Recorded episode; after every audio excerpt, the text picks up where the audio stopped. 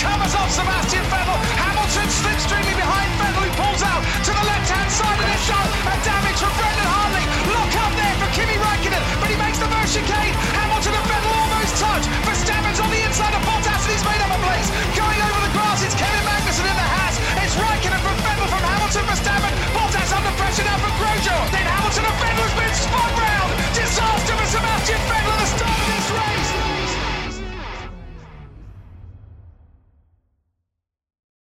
Bonjour, bonsoir et bienvenue à tous dans cette nouvelle émission du SAV. Ça y est, nous y sommes. La première semaine de Grand Prix de cette attendue saison 2022 est enfin là. Mais avant de se plonger dans les hostilités de ce premier week-end de Grand Prix, nous allons revenir dans cette émission sur l'actualité des trois dernières semaines ainsi que sur les essais hivernaux de Barcelone et de Bahreïn. Je suis Toms et pour cette émission, je serai accompagné par le chaleureux McLovin et l'intrépide Bilo. Bonsoir messieurs. Bonsoir. Salut Tom, salut Bonsoir, salut à tous. Comment comment ça va? Comment est cette attente là, ces deux trois derniers mois, comment ça s'est passé? Vas-y, McLovin. Bah écoute, c'était, on, on en parlait un petit peu hors antenne, c'était, c'était court hein, comme, euh, comme intersaison. On a, on n'a pas vraiment eu le temps de, de s'ennuyer. Et puis la, la saison 2021 avait été tellement dense que voilà, il fallait, fallait prendre le temps de, de, de la digérer. Donc euh, voilà, c'était le, c'est, c'est le bon timing. Là, j'ai pas, ça, j'ai, j'ai pas vraiment eu le temps d'avoir faim. Et toi Bilo Moi, j'ai. euh, Bah moi, comme, euh, comme la plupart d'entre nous, je pense, euh, ça m'a fait du bien de faire une pause. Mais bon, pour, euh, pour moi, c'est pareil chaque année. euh, J'accueille quand même avec... J'accueille, je sais pas, je, je suis plutôt content. ouais, ouais, je- je- On sent l'excitation. Ouais, ouais, je suis plutôt content quand il y a la pause. Voilà, ça permet de digérer, de faire un petit reset mental, de, de, de s'occuper d'autre chose et de pas penser à la F1 pendant allez, deux mois et demi. Et en fait, quand là, on, arrive en, février, mi-février, euh, l'excitation commence à, remonter. Et, là, paradoxalement, j'ai envie que le Grand Prix arrive, le, premier Grand Prix euh, arrive le plus vite possible. Donc, euh, les dernières semaines ont été dures parce qu'il fallait, voilà, c'est, je trouvais le temps long, mais là, ça, bon, on, entre dans la dernière semaine, donc je sais que ça va être très bientôt. C'est ça, c'est toujours un peu cette sensation de crescendo. Il y a de plus en plus d'infos, de plus en plus, on va en voir de plus en plus. Donc ouais, donc ça fait vraiment, vraiment cool que cette saison commence euh, enfin. On sera dans la, dans la première semaine, ça y est, on peut le dire. Première semaine de Grand Prix, c'est maintenant. Petit rappel, euh, si vous écoutez l'émission au jour de la sortie, donc le lundi 14, n'oubliez pas ce soir 21h euh, Miss Monoplace en direct. Vous pourrez lire, dépouiller les résultats parce que les votes sont déjà euh, terminés hier soir. On va savoir euh, qui vous avez décidé d'élire en tant que, Miss Monoplace. Donc voilà, donc c'est ce soir, lundi, lundi 14 mars à 21h, si vous écoutez l'émission jour de la sortie. Euh, on va enchaîner, sans trop tarder, sur l'actualité, parce qu'on a quand même un programme assez chargé. On va tout de suite commencer par un sujet qui n'est pas forcément les plus joyeux, c'est le sujet qui touche, qui concerne la Russie. Euh, donc on est, vous pas vous apprendre, vous n'allez pas découvrir via cette émission ce qui se passe, euh, ce qui est en lien entre la Russie et l'Ukraine. Euh, et du coup, des conséquences d'un point de vue, mondial, notamment aussi pour la Russie, et des décisions qui ont été prises par la FIA et la, et la F1, notamment, qui ont amené pas mal d'éléments et de changements. On va commencer rapidement par la FIA qui, elle, avait déclaré, euh, il y a un communiqué qu'elle autorisait euh, les pilotes de nationalité russe à courir quand même dans des événements certifiés FIA du moment qu'ils soient, euh, qui courent sous bannière neutre. Et après, c'est plus au niveau de la F1 où il y a eu un peu plus de mouvements, notamment aux alentours du Grand Prix de Russie. Est-ce que l'un de vous deux veut revenir un peu plus sur ce qui s'est passé avec euh, le Grand Prix de Russie notamment et euh, un peu la, la, situation de flou qu'on a eu pendant 2-3 jours Euh, oui, c'est le, premier week-end, je crois, qui a suivi le, début des, hostilités. On a eu un, alors je crois que c'était pendant les, essais de, Barcelone. On a eu un communiqué de, de la, de la F1, donc pas de la FIA, hein, de la, de, de, la F1, donc de le, le, board de la F1, je le- crois. l'or- l'or- l'or- l'organisateur, euh, qui, euh, qui indiquait que le Grand Prix de Russie, alors le communiqué était un petit peu ambigu, le Grand Prix de Russie euh, n'aurait pas lieu tant que les conditions restaient, restaient ce qu'elles sont, ce qui, ce qui voulait un petit peu tout, tout et rien dire, puisque ça, ça laissait potentiellement la porte ouverte au fait que le Grand Prix aurait quand même lieu si, euh, si les, hostilités cessaient. Donc, alors est-ce que c'était vraiment ce que l'orgue, ce que le, ce que la F1 voulait signifier, ou est-ce que c'était juste en attente que les, juristes se penchent sérieusement sur la sur la question pour pour vraiment prendre une décision définitive? Et effectivement, euh, deux, trois jours plus tard, on a eu un communiqué cette fois de la FIA indiquant que le Grand Prix de, Russie euh, était annulé. Alors non seulement pour cette année, mais que le contrat avec, euh, alors je sais pas avec qui est le contrat avec la fédération russe ou enfin en, tout cas le, contrat qui était prévu pour les, les années à venir était était purement et simplement annulé. Donc euh, plus de Grand Prix à Sochi et pas non plus, euh, puisque c'était prévu à compter euh, de 2023, pas non plus de Grand Prix à, Saint-Pétersbourg. C'est ça, sur le circuit de d'Igora Drive qui était en, plein travaux, qui était justement en plein travaux pour accueillir la F1 avec un gros changement au niveau du dernier secteur. On aurait eu un, un dernier secteur extrêmement atypique. Mais euh, donc voilà, donc la F1 qui a, rompu, le, contrat, c'est l'une des plus grosses conséquences de, que la F1 a appliqué en, euh, relation avec la, Russie. Il y en a une autre, mais c'est pas vraiment la F1 qui a appliqué la sanction. On a vu qu'il y avait une volonté de la F1, si, malgré qu'on a déjà un calendrier qui est extrêmement dense, avec euh, à l'origine 23 dates, donc là on a 22, il y a quand même une volonté de la F1 de, de remplacer ce Grand Prix, vous, aimeriez bien aller où On a posé la question au, pilote.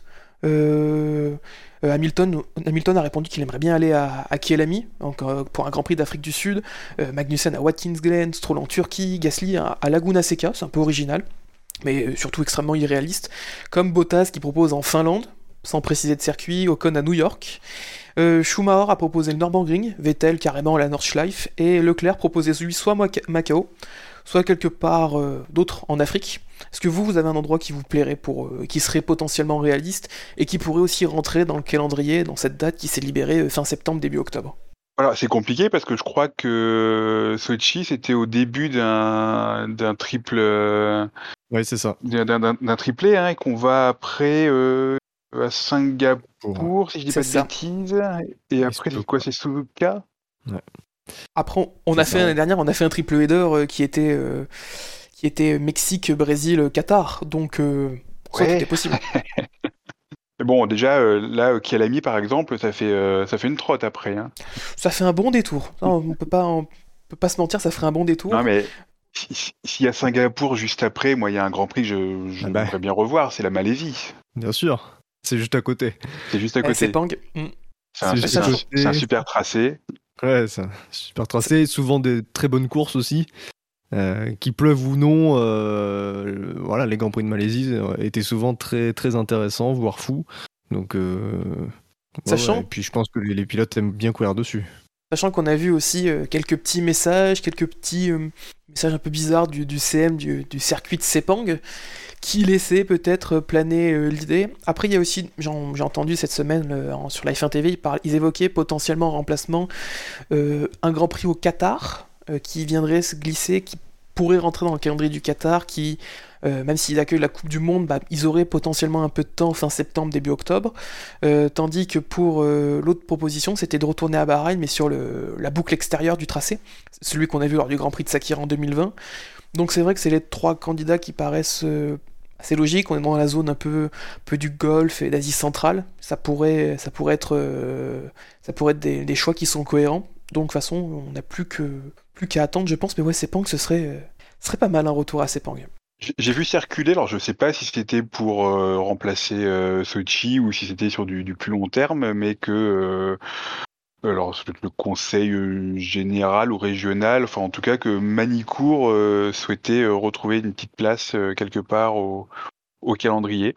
Ça autour, d'un potentiel Grand Prix d'Europe, j'avais lu ça aussi. Voilà. mais je crois que c'était. Ça envisage les deux. Hein.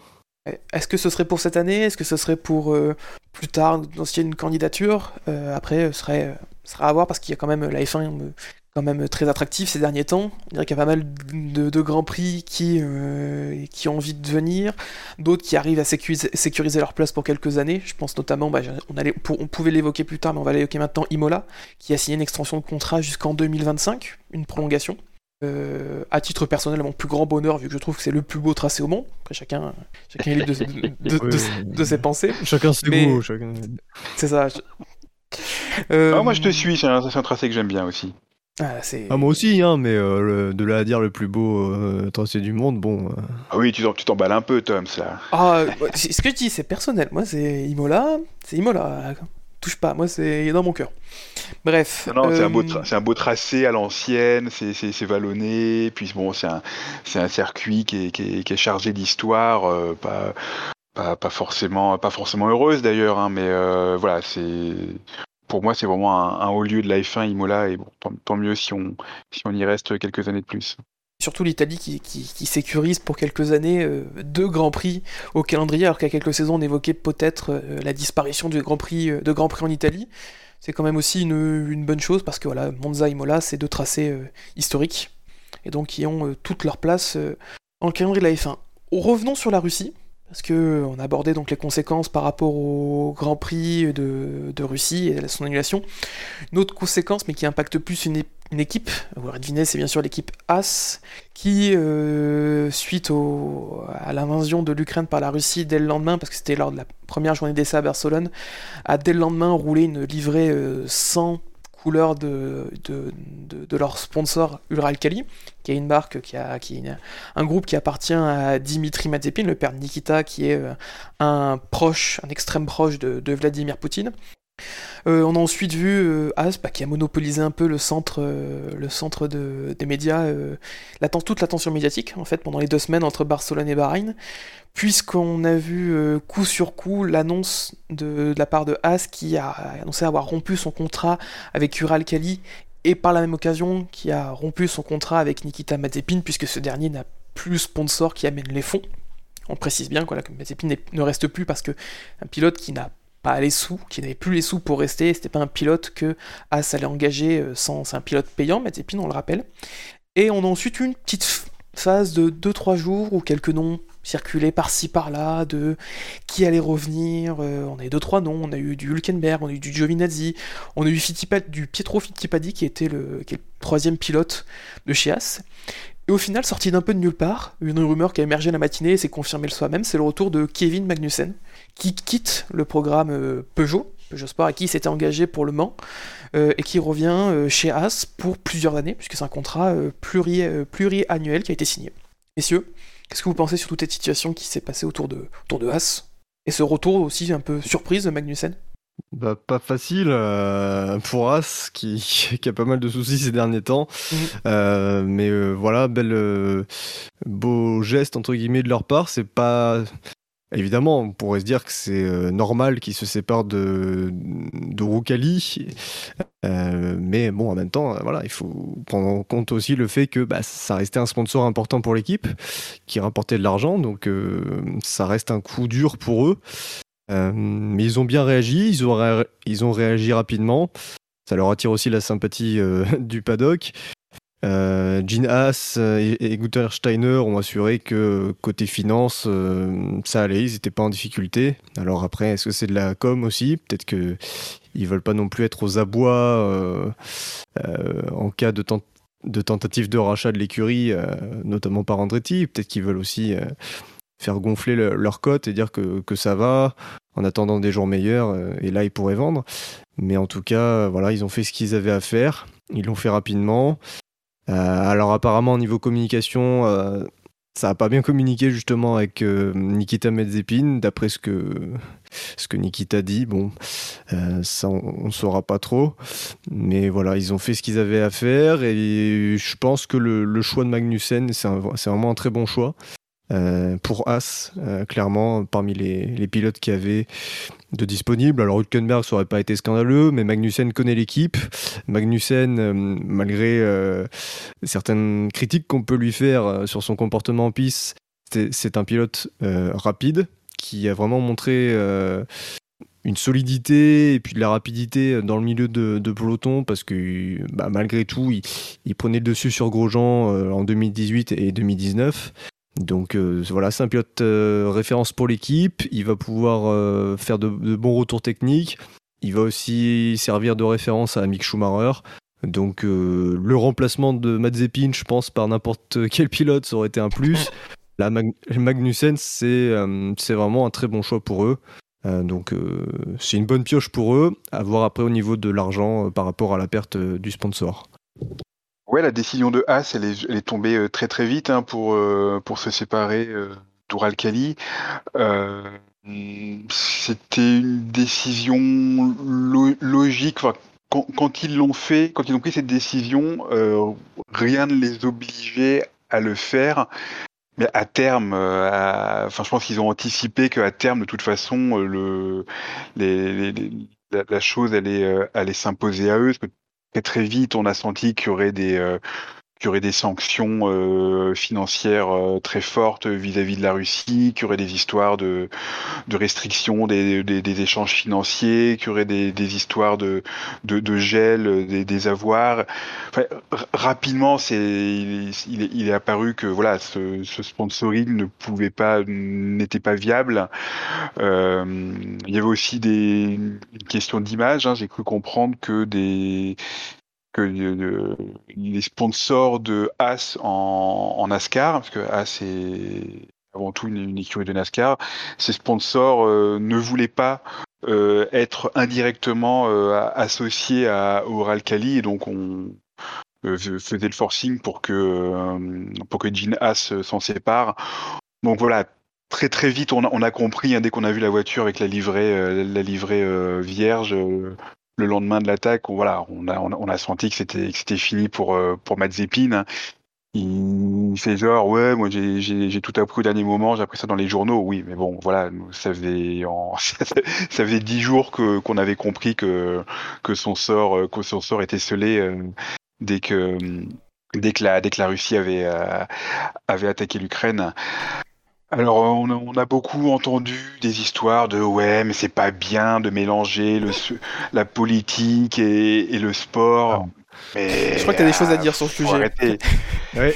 mais qui, qui, a, qui, a, qui a euh, été le premier à mélanger la, politique et le sport dans cette histoire?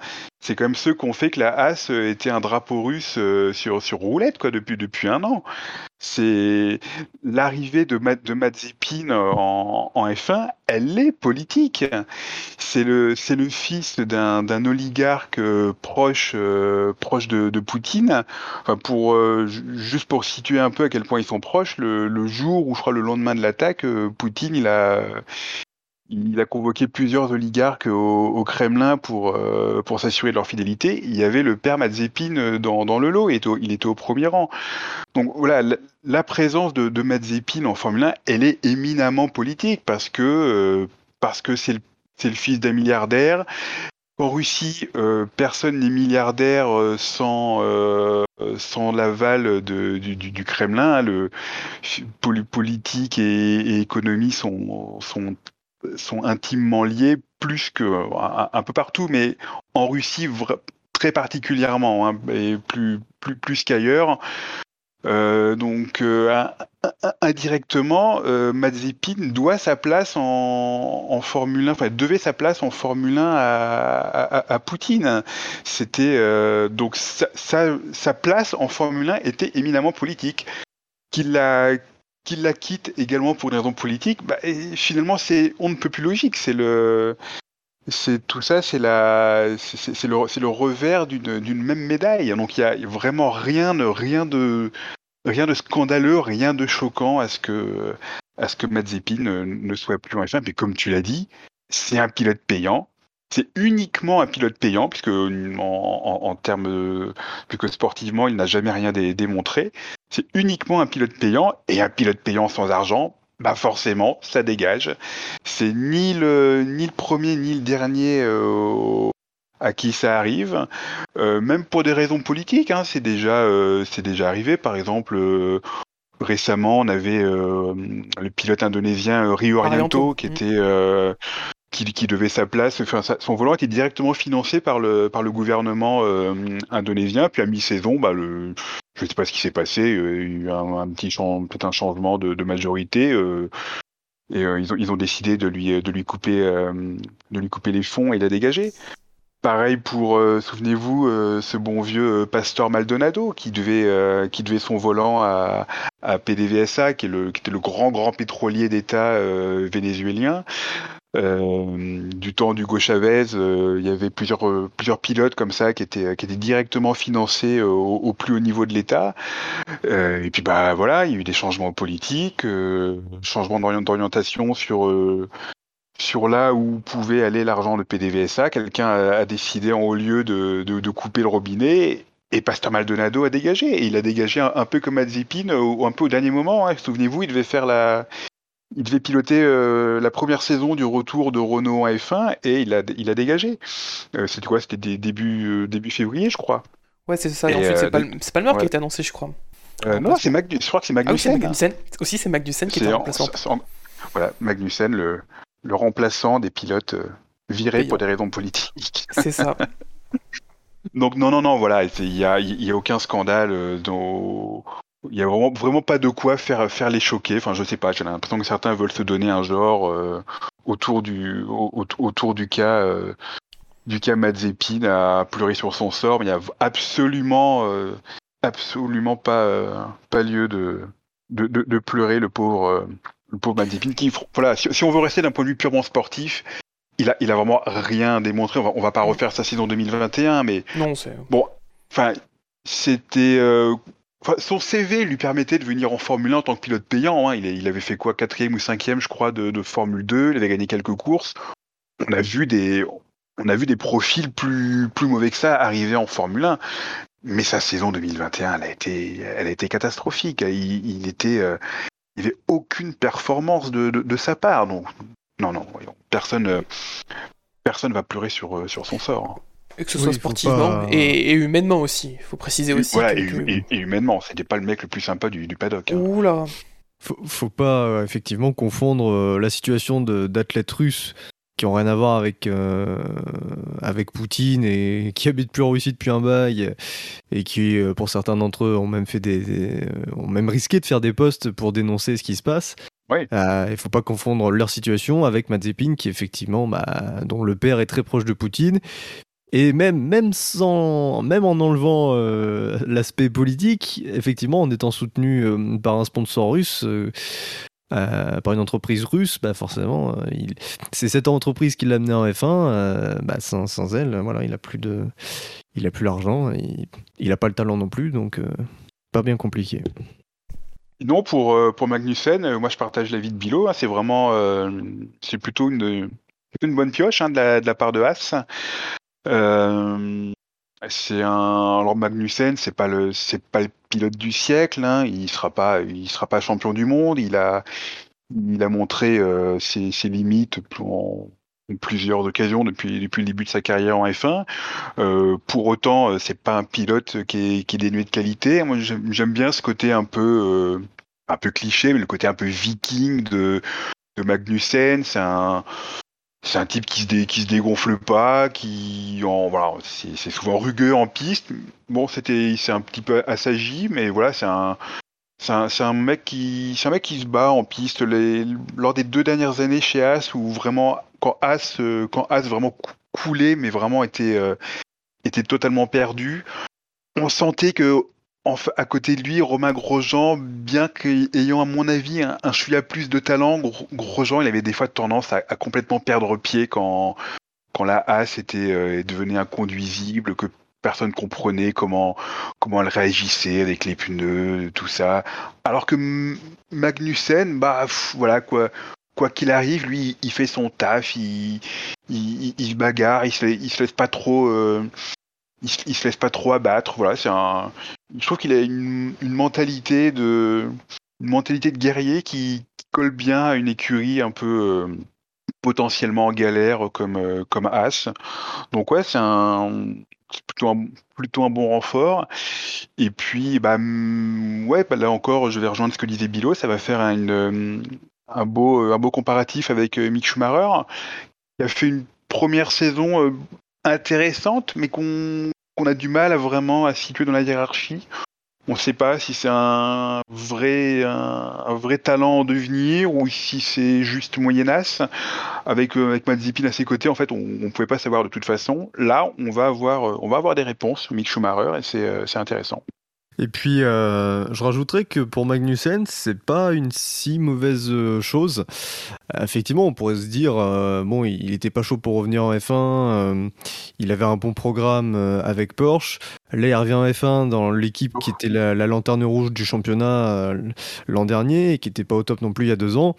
Mais en même temps, Magnussen, il connaît bien l'écurie. Je pense que en 2020, il devait savoir que l'écurie euh, bossait déjà à fond sur 2022 et qu'il y avait du potentiel, notamment avec les partenariats avec Ferrari, bah, le budget capé qui allait leur permettre de, se, rapprocher un petit peu de, du reste du plateau. Je pense que Magnussen euh, devait pas être très content de ne pas être reconduit pour, euh, pour 2021 et après, parce que je pense qu'au fond lui, il se disait, ah, il y a, peut-être moyen avec le changement réglementaire que qu'on rejoue à nouveau les, les, points. Et je pense que euh, le fait qu'il accepté, ça montre que il se dit, il y a moyen, il y a moyen de se refaire une petite, euh, une petite santé en F1. Et d'ailleurs, le, contrat sur plusieurs saisons montre qu'il croit au projet sur, à moyen terme. Et, et surtout aussi du côté de, de As, on semble croire en lui, on semble que à son retour c'est une bonne chose. Il y a Gunther Steiner qui a commenté et a dit bah en fait on a pensé à personne d'autre à part euh, Kevin.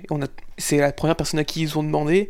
Et de tout de suite, les premiers retours, des premières images qu'on a pu voir, c'est que dans l'équipe, bah, un peu tout le monde est un peu content de le revoir parce que il y a quelques langues qui se délient, qui commencent à, qui à, se, délier, qui, qui expliquaient qu'avec Mazepin, bah, l'ambiance c'était pas ça. Il y a apparemment, j'ai pas, je l'ai pas vu encore, mais l'épisode 4 dans Drive to Survive qui est consacré à As euh, révèle pas mal de, choses euh, problématiques avec la pression du clan Mazepin, qui pouvait, euh, qui pouvait peser sur l'équipe. Donc, euh, donc oui, donc pour A c'est tout bénéfique. On peut se dire qu'ils ont peut-être bénéficié de la thune des Mazepin pendant un an et demi, deux ans, qui leur ont permis de développer une voiture euh, qui sera performante pour, pour Schumacher et pour Magnussen. Donc vraiment, As sont peut-être même les gagnants dans l'histoire. Alors oui, ils perdent un gros sponsor, oui, ils perdent des sous, mais le fait d'avoir une équipe plus sympathique, une, équipe un peu plus qui, est un peu plus sexy sur papier, bah, ça peut forcément attirer des sponsors qui vont vouloir s'associer avec, euh, avec euh, bah, sûrement As, leur image et l'identité de leur pilote, Magnussen et surtout Schumacher, qui peut-être avant pouvait les bloquer parce qu'il y avait le côté Ah, je m'associe aussi avec Ural Kelly, avec Mazepin, avec le clan russe. Donc je pense que pour, euh, pour As, c'est peut-être pas forcément une situation si négative que ça. En tout cas, ça a été une, période mouvementée, mais je pense que d'un point de vue humain et sportif, ils en sont gagnants, surtout sur tous les aspects. Et financiers, ils le seront, euh, ils le seront à terme, j'en ai aucun doute. Ah, puis c'est clair qu'ils s'attirent la, sympathie du paddock, hein, euh, clairement. D'ailleurs, on l'a vu, hein, lorsqu'ils ont demandé à avoir euh, une demi-journée supplémentaire d'essai, toutes les équipes ont dit oui. Ah bah non, non, pardon. oh, ils ont plus ou moins rattrapé. Oui, oui, c'était pour la boutade. Et eh ben en parlant, parlant d'essai, vu que je pense que le sujet assez terminé, on va pouvoir passer au, au gros dossier de ces, trois dernières semaines, savoir euh, parce qu'on a quand même eu six jours d'essais hivernaux, trois jours à Barcelone et trois jours à Bahreïn. Et lors de ces trois jours, enfin même dès le premier jour, on a vu euh, les premiers jours à Barcelone, en fin de journée, on a commencé à entendre parler d'un nouveau terme qu'on avait quasiment jamais entendu jusque-là, en tout cas en, F1, c'est un terme qu'on n'avait plus entendu du tout ces dernières décennies, c'est le terme de marsouinage, le terme qui est sur toutes les lèvres depuis, depuis trois semaines, qui est chaud pour, m'expliquer, pour, pour, euh, pour expliquer rapidement qu'est-ce que, qu'est-ce que le marsouinage? Ah, Écoute, euh, Toms, j'ai fait un bac éco et des études de droit, donc je pense qu'il n'y a personne de plus qualifié que moi pour, pour t'expliquer ce, ce, phénomène aérodynamique. donc le, le marsouinage, on dit aussi le pompage, bon, c'est peut-être un petit peu moins, un, petit peu moins élégant comme, comme, terme. Mais on, disait le pompage à, l'époque, hein, parce que c'est c'est pas comme tu disais, c'est pas c'est pas nouveau nouveau, c'était euh, un, phénomène qu'on rencontrait déjà à l'époque des, euh, des, des wing cars, donc à la à la fin des années 70 et, début 80. Et à l'époque, on disait le pompage. Euh, donc c'est un, un, phénomène aérodynamique qui se produit à, à, haute vitesse dans, dans les lignes droites sous l'effet conjugué à la fois de, la pression verticale donc qui s'exerce sur les ailerons et, de, et de l'effet de sol, la voiture a tendance à, à, s'affaisser, donc à, se rapprocher au, plus près de, la piste, mais à partir d'un certain degré d'affaissement, eh ben le, flux d'air sous la voiture euh, euh, est, rompu. Donc de fait, euh, la voiture perd, elle, fait, elle, décroche, elle décroche aérodynamiquement, et donc elle se, à nouveau, elle se, elle se soulève, et, euh, et, là, bah, à nouveau, le, sous l'effet des, forces verticales et, de l'effet de sol, elle va, elle va s'affaisser. Et donc, ce, phénomène se, reproduit euh, en, euh, de manière, de manière indéfinie et, et, très très brève. Donc, ce qui donne, c'est cet effet qu'on a pu voir sur les, vidéos, que les, voitures qui, rebondissent. Hein, elles, se, elles, elles s'affaissent, elles remontent, elles s'affaissent, elles remontent, elles s'affaissent, elles remontent ça va faire très très mal à la tête et au, et, au cervical. Et c'est donc le, gros problème rencontré par, euh, par la plupart des, quasiment toutes les écuries, hein, il me semble, depuis, euh, depuis le début des, essais privés et qui visiblement n'avaient pas été euh, n'avait pas été anticipé par, euh, par les ingénieurs, alors même que c'est un, un, phénomène qui s'était déjà produit avec la, la précédente génération de, de voitures euh, à effet de sol. Euh, donc c'était de 77 à 82 en, en, gros. Ouais, bon exposé, Monsieur Lovin, malgré votre. On sent, on sent l'impact du bac éco dans, dans cette, présentation. non, je pense que tu as fait. Ouais, vas-y, Bilon. Ouais, c'est quelque chose qui va être, euh, qui est très important. Hein. Euh, on en parle tout le temps parce que c'est très important, euh, parce que bah, ça impacte sur la performance. à long terme, ça impacte sur la fiabilité à long terme parce que bah, ça, endommage des pièces, ça impacte sur le pilote. Il y a, il y a plusieurs ingénieurs qui ont dit bah, finalement, oui, on a un peu peur pour la voiture, mais le pilote va peut-être abandonner avant la voiture. Euh, parce que c'est pas du tout agréable. Euh, c'est un, problème au point que euh, la, principale crainte au niveau de la fiabilité, c'est ce phénomène.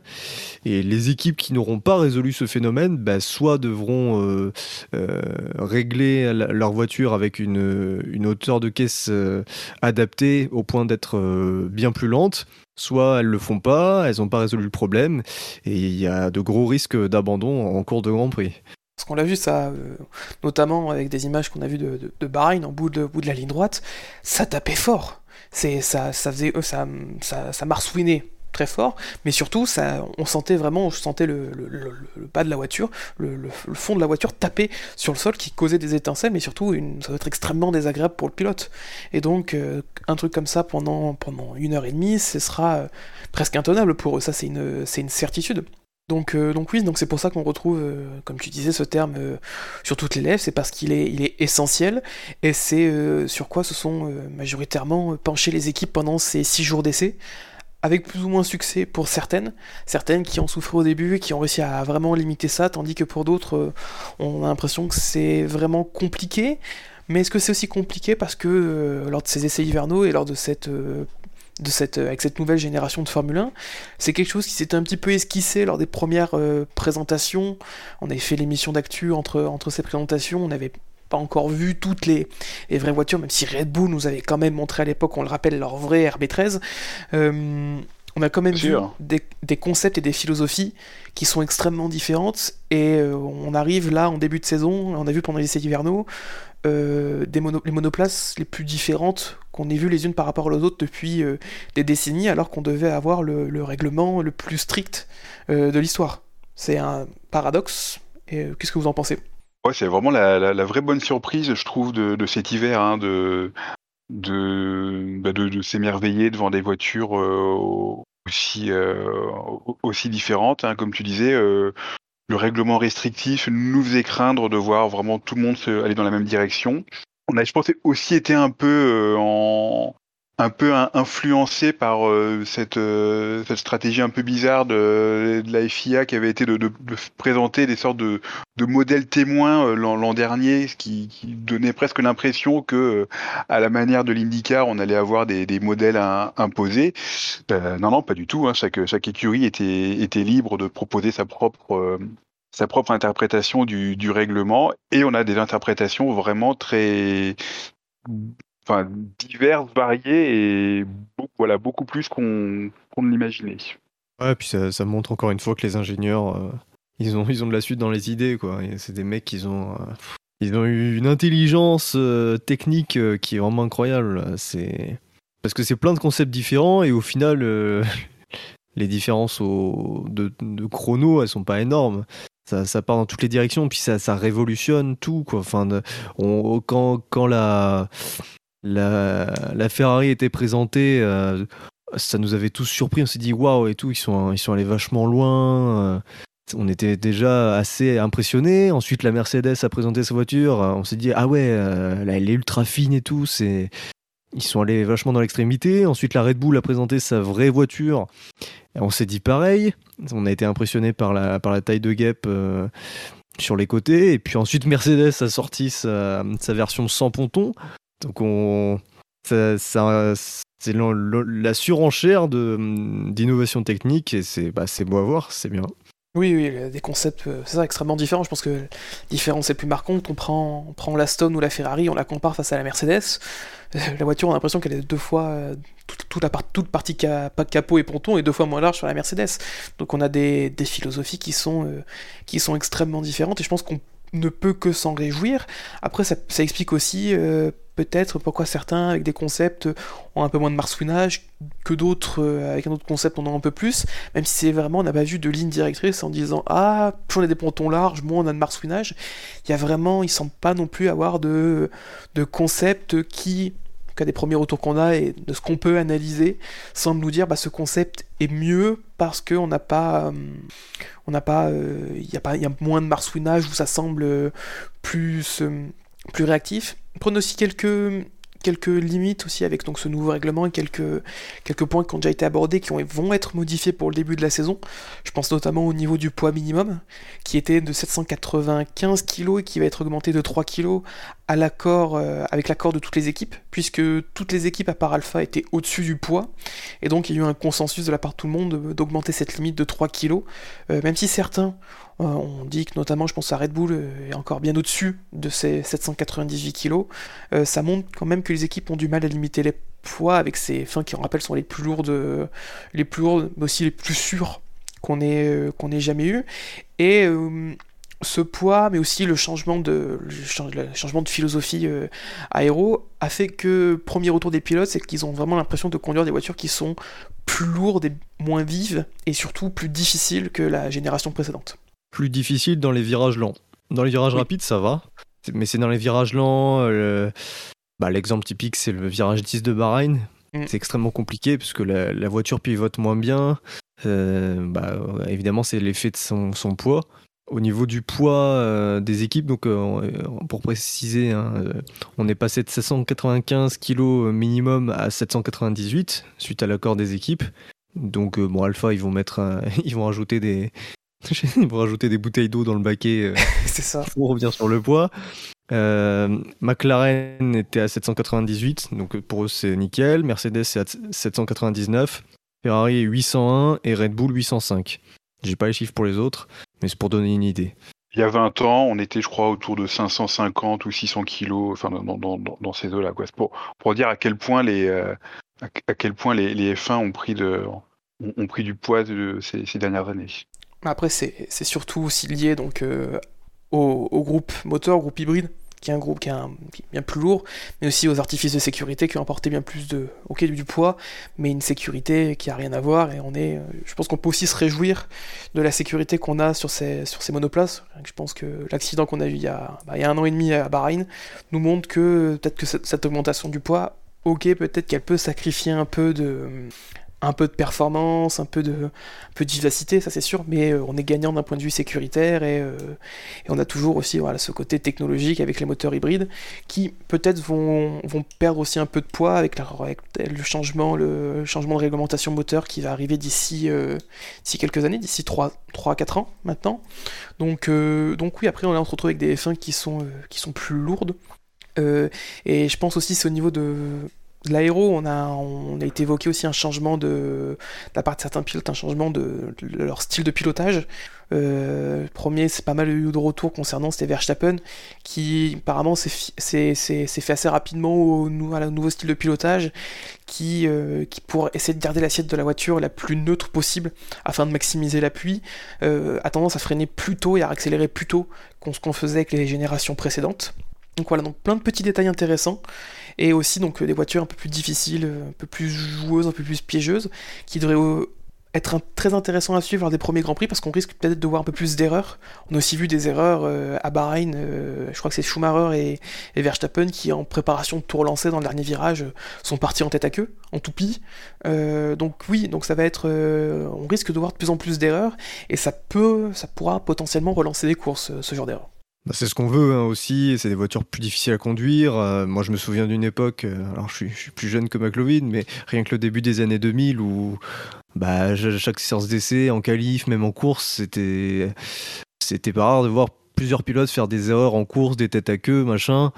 Euh, là, maintenant, en ce moment, il y a que Vettel qui fait ça. Donc c'est. c'est... gratuit. Ouais, j'en regarde je, je, plaisante, mais euh, voilà, et, c'était quand même sympathique parce que bah, ça, ça, ajoutait de la difficulté et ça, plaçait la F1 vraiment en tant que qu'élite du, sport automobile euh, monoplace. Et en plus de ça, bah, ça relançait les courses aussi. Une petite erreur comme ça qui intervient. Euh. Donc voilà, si on, a ça aussi, c'est sympa. Eh bah très bien, bah, ce que je vous propose, vu qu'on a fait le tour dans l'ensemble des points, euh, des points globaux, euh, je propose qu'on aborde les équipes euh, une par une rapidement, faire un petit tour si ça vous dit. Ah, les analyses, la hiérarchie. C'est ça. Alors, hiérarchie un peu après. deuxième temps, ok, Sinon, je vous propose, euh, sans plus tarder, l'analyse de Fab, extrêmement bien poussée. Euh, si vous voulez tout de suite découvrir euh, l'analyse du championnat du monde et même des titres pour les dix prochaines années, c'est Fab qui vous la lit sur son Twitter. alors, point par point, les écuries, je propose qu'on commence. quel ordre on va faire? Bah, L'ordre inverse du, du classement de l'an dernier. Eh bah, c'est parti. Bah, du coup, on va commencer par As. Tu, tu l'évoquais? Oui, As. Ben, As, euh, beaucoup, euh, euh, des essais pénibles hein, pour As. Ils ont eu beaucoup de, beaucoup de soucis de fiabilité. donc, c'est clairement pas la meilleure préparation qui soit. c'est, c'est simple, ils ont eu des soucis tous les jours. Voilà, je crois qu'il y a eu un problème technique tous les jours chez eux. Donc, clairement, ça, ça allait pas. Au niveau du rythme, euh, bon, euh, évidemment, avant, avant d'évoquer toutes les écuries, rappelons évidemment que les chronos ne veulent pas dire grand-chose, même si on peut quand même faire des analyses à partir de, euh, du composé pneumatique, on peut estimer une charge en carburant minimale, puisqu'on peut, on peut regarder le nombre de tours que, que fait en un seul coup une voiture.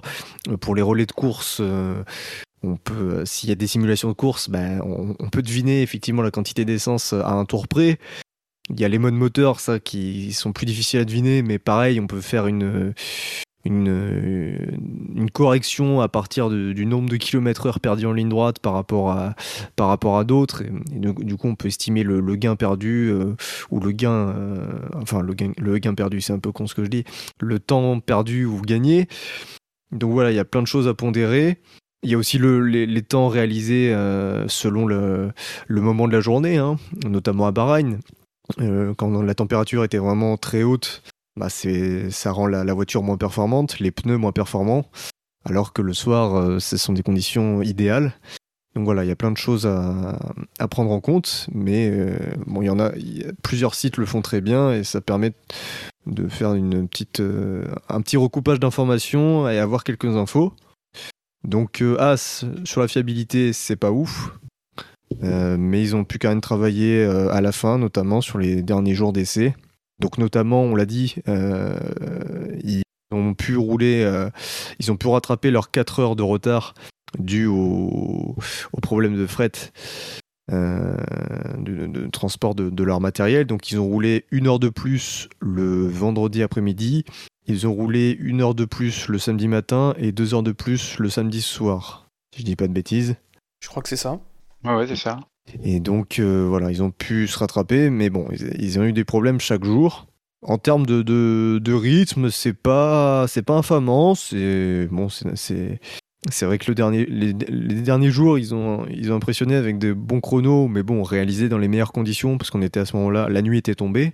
Mais euh, ce qui est intéressant de signaler, c'est que par exemple, Mick Schumacher euh, réalise un chrono au tout dernier moment qui est euh, meilleur que son chrono de qualif euh, l'an dernier. Alors qu'on n'arrête pas de dire que les, euh, que les voitures vont être plus lentes que l'année dernière. Et déjà, As est dans une meilleure position que l'an dernier euh, au niveau du rythme. Donc ça, c'est pas mal. Euh, Ah, Si on compare le, temps des essais, Ouais. je crois que le meilleur temps des essais hivernaux de cette année est à 3 secondes de celui de l'année dernière. Donc, donc oui, donc on a des voitures qui sont potentiellement 2 à 3 secondes plus lentes, et la race fait mieux que l'année dernière, quoi. Ouais. Donc euh, ça, ça veut dire que l'équipe progresse, se rapproche du peloton. Euh, ça se confirme aussi sur les longs relais. Alors évidemment, on pourrait se dire que As euh, roule avec peut-être un peu moins d'essence, mais il n'empêche que même en, en prenant en compte tout ça, bah ils sont ils sont pas si mal. Ils sont pas largués. Ils ont pas l'air d'être largués. Voilà, rien que ce chrono-là euh, du dernier jour, pour moi c'est rassurant quoi. Ça montre que, que As va pas vivre le même cauchemar que l'an dernier. Et il y avait un relais de Magnussen en pneu C2 qui était vraiment très intéressant. Pareil, avoir les quantités d'essence. Donc, euh, par contre, il faut qu'ils résolvent leurs problèmes euh, techniques euh, rapidement parce qu'ils ils peuvent pas continuer à ce rythme de un jour une panne quoi. Dans l'exploitation, c'est toujours, toujours très très laborieux chez As. Sinon, euh, ouais, je te, rejoins. hein, J'ai bon, avec toutes, euh, toutes les, précautions d'usage hein, sur les, sur les chronos, hein, parce que les, les, essais hivernaux, j'ai l'impression que chaque année c'est de plus en plus compliqué à, analyser, parce qu'il y a de moins en moins de roulage. euh, voilà, c'est, vraiment très, difficile d'en, retirer quoi que ce soit. Co- Comme toi, voilà, je fais, je fais le constat que les, chronos, en tout cas, étaient, étaient plutôt corrects. euh, que ça donnait le sentiment que effectivement As ne sera pas forcément voué à, être la, la lanterne rouge euh, loin, loin derrière euh, tout le monde et que peut-être ils vont se battre cette année euh, avec leurs camarades. Bon, gros bémol quand même avec le, la situation très particulière de, l'écurie. euh, qui a perdu, euh, qui a perdu son, sponsor principal, euh, qui appelle à Magnussen, qui n'est pas un pilote payant ou en tout cas s'il amène des budgets, c'est pas, ça doit, ça doit pas aller chercher très très loin. Est-ce que As nous fait pas le, le coup d'autres écuries par le euh, par le passé qui, euh, en essayant d'a- d'attirer quelques sponsors un, un- un peu naïfs, euh, euh, roulent en, en- en dessous du poids euh, pour, euh, pour faire des, des jolis chronos. Je, je, je, je, je sais pas.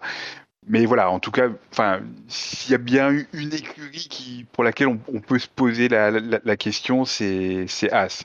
Donc, euh, ça incite à redoubler encore plus de prudence que d'habitude. Après, pour As, faut pas oublier aussi le...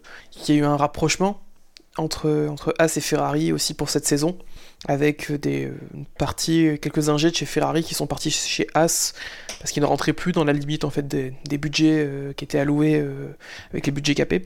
Du coup, qui sont retrouvés à travailler chez As. Donc, il y a aussi une arrivée d'un effectif plus qualifié. Il y a eu un renforcement des liens avec Ferrari.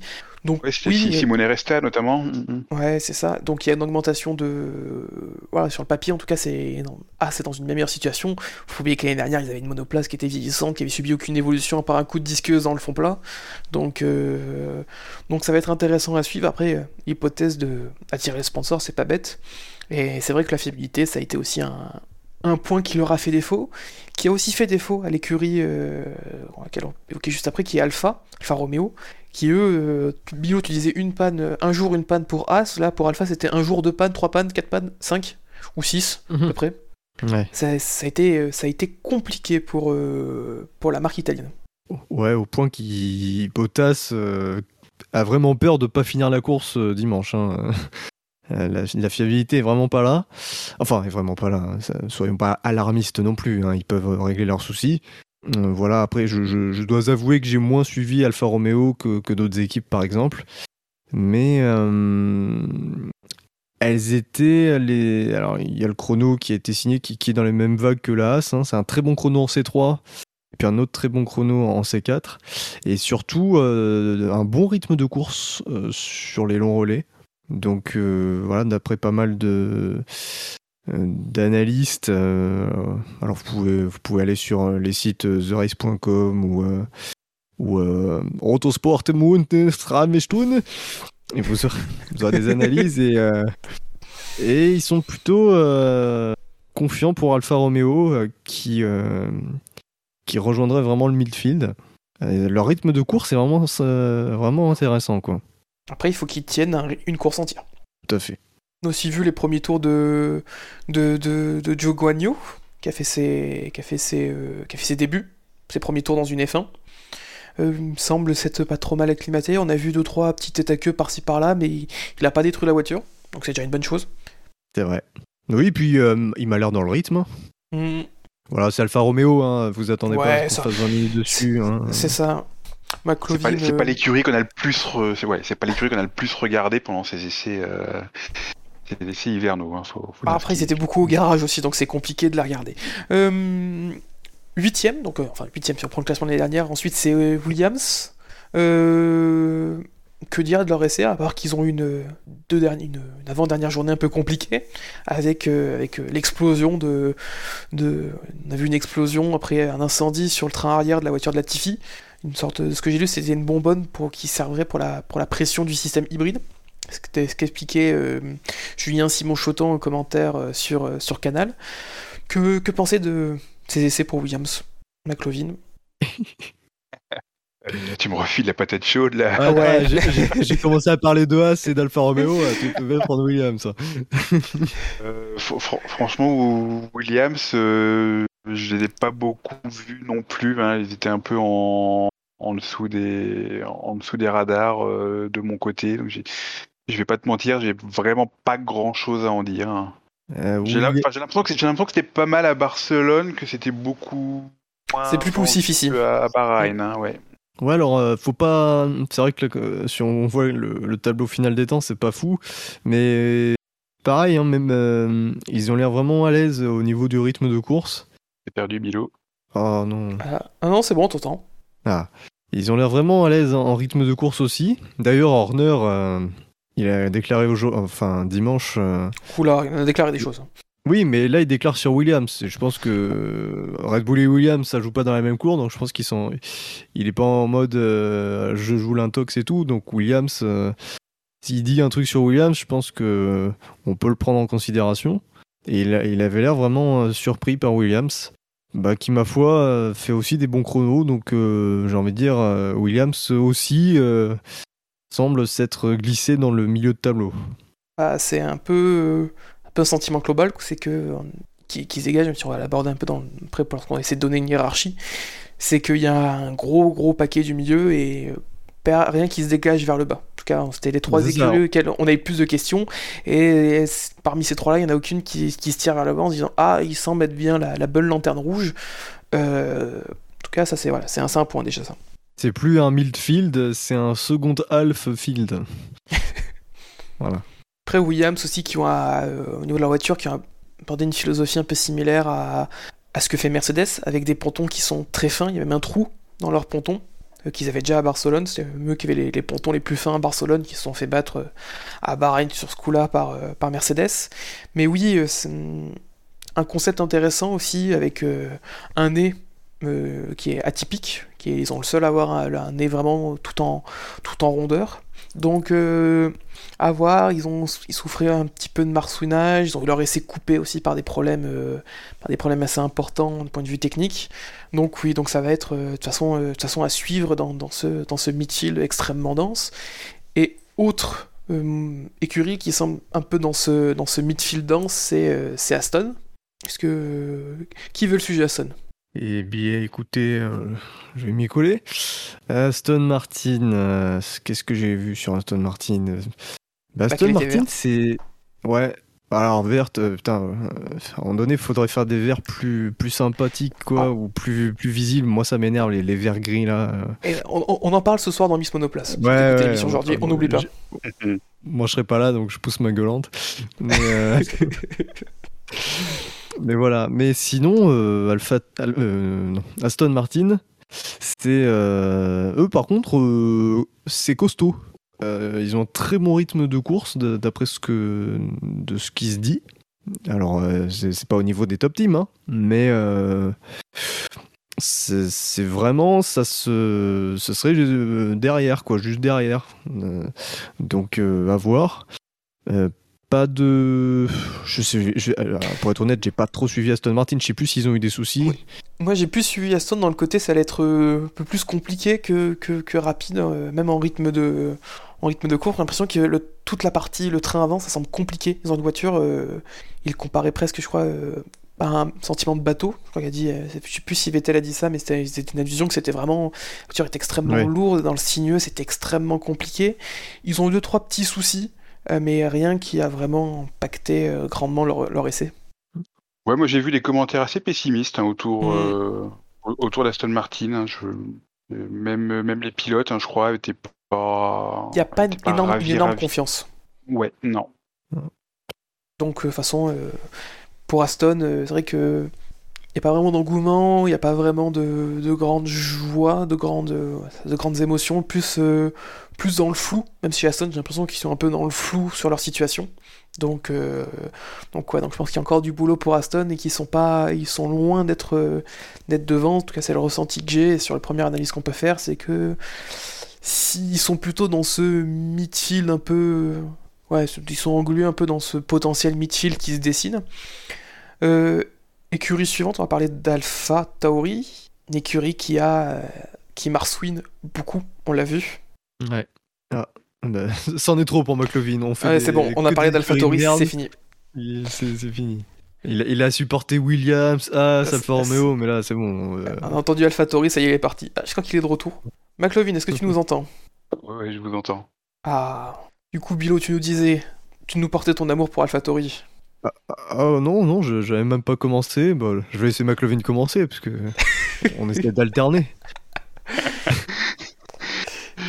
Euh, écoute, AlphaTauri, ça, ça a l'air, ça a l'air sérieux. J'ai l'impression qu'il faut pas, faut pas s'attendre comme l'an dernier au, au coup d'éclat de, Gasly en qualification. Par contre, hein. ça a l'air de, de, rentrer un petit peu dans le rang. Ouais, c'est vrai. C'est, euh, c'est pas, c'est pas le même délire que l'an dernier. Et puis le rythme de course n'est toujours pas là non plus. Hein. Alors c'est pas cata, hein, mais euh, il n'y a pas de progrès réel. Euh, on les sent pas se rapprocher de la tête, quoi. De ce qui se dit, c'est à une seconde et demie des, meilleurs, quoi, en rythme de course. Donc c'est pas.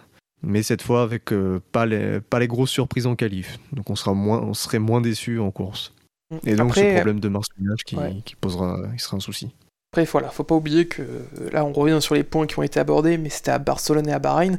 Et on a aussi un peu l'impression que ça va être aussi très. Euh, à chaque circuit, peut-être nous apporter aussi son, lot de surprises niveau performance. À qui va réussir à dompter au mieux euh, la situation. Parce que là, on a vu des, écuries qui ont mis trois jours à, se mettre au point à Bahreïn. Faut pas oublier que certains week-ends, ils auront même pas. Ils auront juste une heure et demie avant, la avant les qualifs pour les trois week-ends sprint pour se mettre au point et pour réussir à faire marcher leur voiture et avoir une voiture qui soit euh, euh, performante et aussi assez confortable pour la course puisque dès les qualifs on sera sous régime de parc fermé donc ça va être aussi de ça va être un élément à prendre en compte mais c'est vrai qu'AlphaTauri c'est c'est ça, c'est ça rentre dans le rang. C'est un peu dans ce euh, ventre mou du milieu. Il n'y a pas euh, le coup d'éclat ou alors le, la surprise de performance qu'on a eu l'année dernière, par exemple aux essais, euh, aux essais hivernaux, où, si je ne dis pas de bêtises, Tsunoda avait fait le deuxième temps. En ouvrant son DRS beaucoup plus tôt, mais il avait fait le deuxième temps. Mais pour aller dans le sens de, de ce que tu dis, Tom, cette année, les, voitures sont sur des concepts tellement, tellement différents on peut s'attendre à avoir une, hiérarchie qui, euh, qui bouge beaucoup d'un circuit, euh, à un autre. Ça peut être euh, la, vérité de, ce week-end à Bahreïn ne sera pas forcément celle du Grand Prix suivant, c'est à, à, Jeddah, je crois. Ouais, surtout qu'un circuit totalement différent, donc oui. En, plus, ouais. Mm-hmm. Donc ça, c'est une, donnée qu'on avait un petit peu perdu de vue ces dernières années parce qu'il y, y, avait un certain, une certaine convergence des, des, des solutions techniques il, y a il y a toujours des nuances, mais bon, voilà, grosso modo, euh, quand, quand, quand t'es bon quelque part, t'es bon partout. Euh, là, ça peut, ça peut, ça peut être, être différent cette année, et ça va être d'autant plus intéressant à suivre. Ah oui, oui, ce serait, ce serait vraiment sympa que qu'on puisse avoir ça, parce que les, les, deux, de mémoire, les deux dernières années où on a eu un changement de hiérarchie. Euh, selon les circuits, mais vraiment visible, c'est 2009 et 2012. C'est quand même des saisons plutôt sympas à suivre. Donc, euh, ouais, si c'est si c'est le cas, ça serait bien. Euh, à, noter que Gasly euh, a, signalé qu'il a, qu'il a galérait à, régler la voiture, à trouver les bons réglages. c'est pour ça qu'on a aussi vu la, voiture. je pense que c'est peut-être l'AlphaTauri qui nous donne les images les plus impressionnantes de, de marsouinage en bout de ligne droite, avec notamment un plan qui a pas mal tourné sur Twitter où on voit qu'il est vraiment secoué dans tous les sens en bout de ligne droite.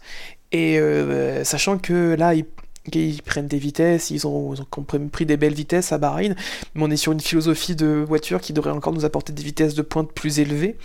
Des premières analyses, on devrait avoir des vitesses euh, de pointe 4 à 5% supérieures de ce qu'on avait les années précédentes.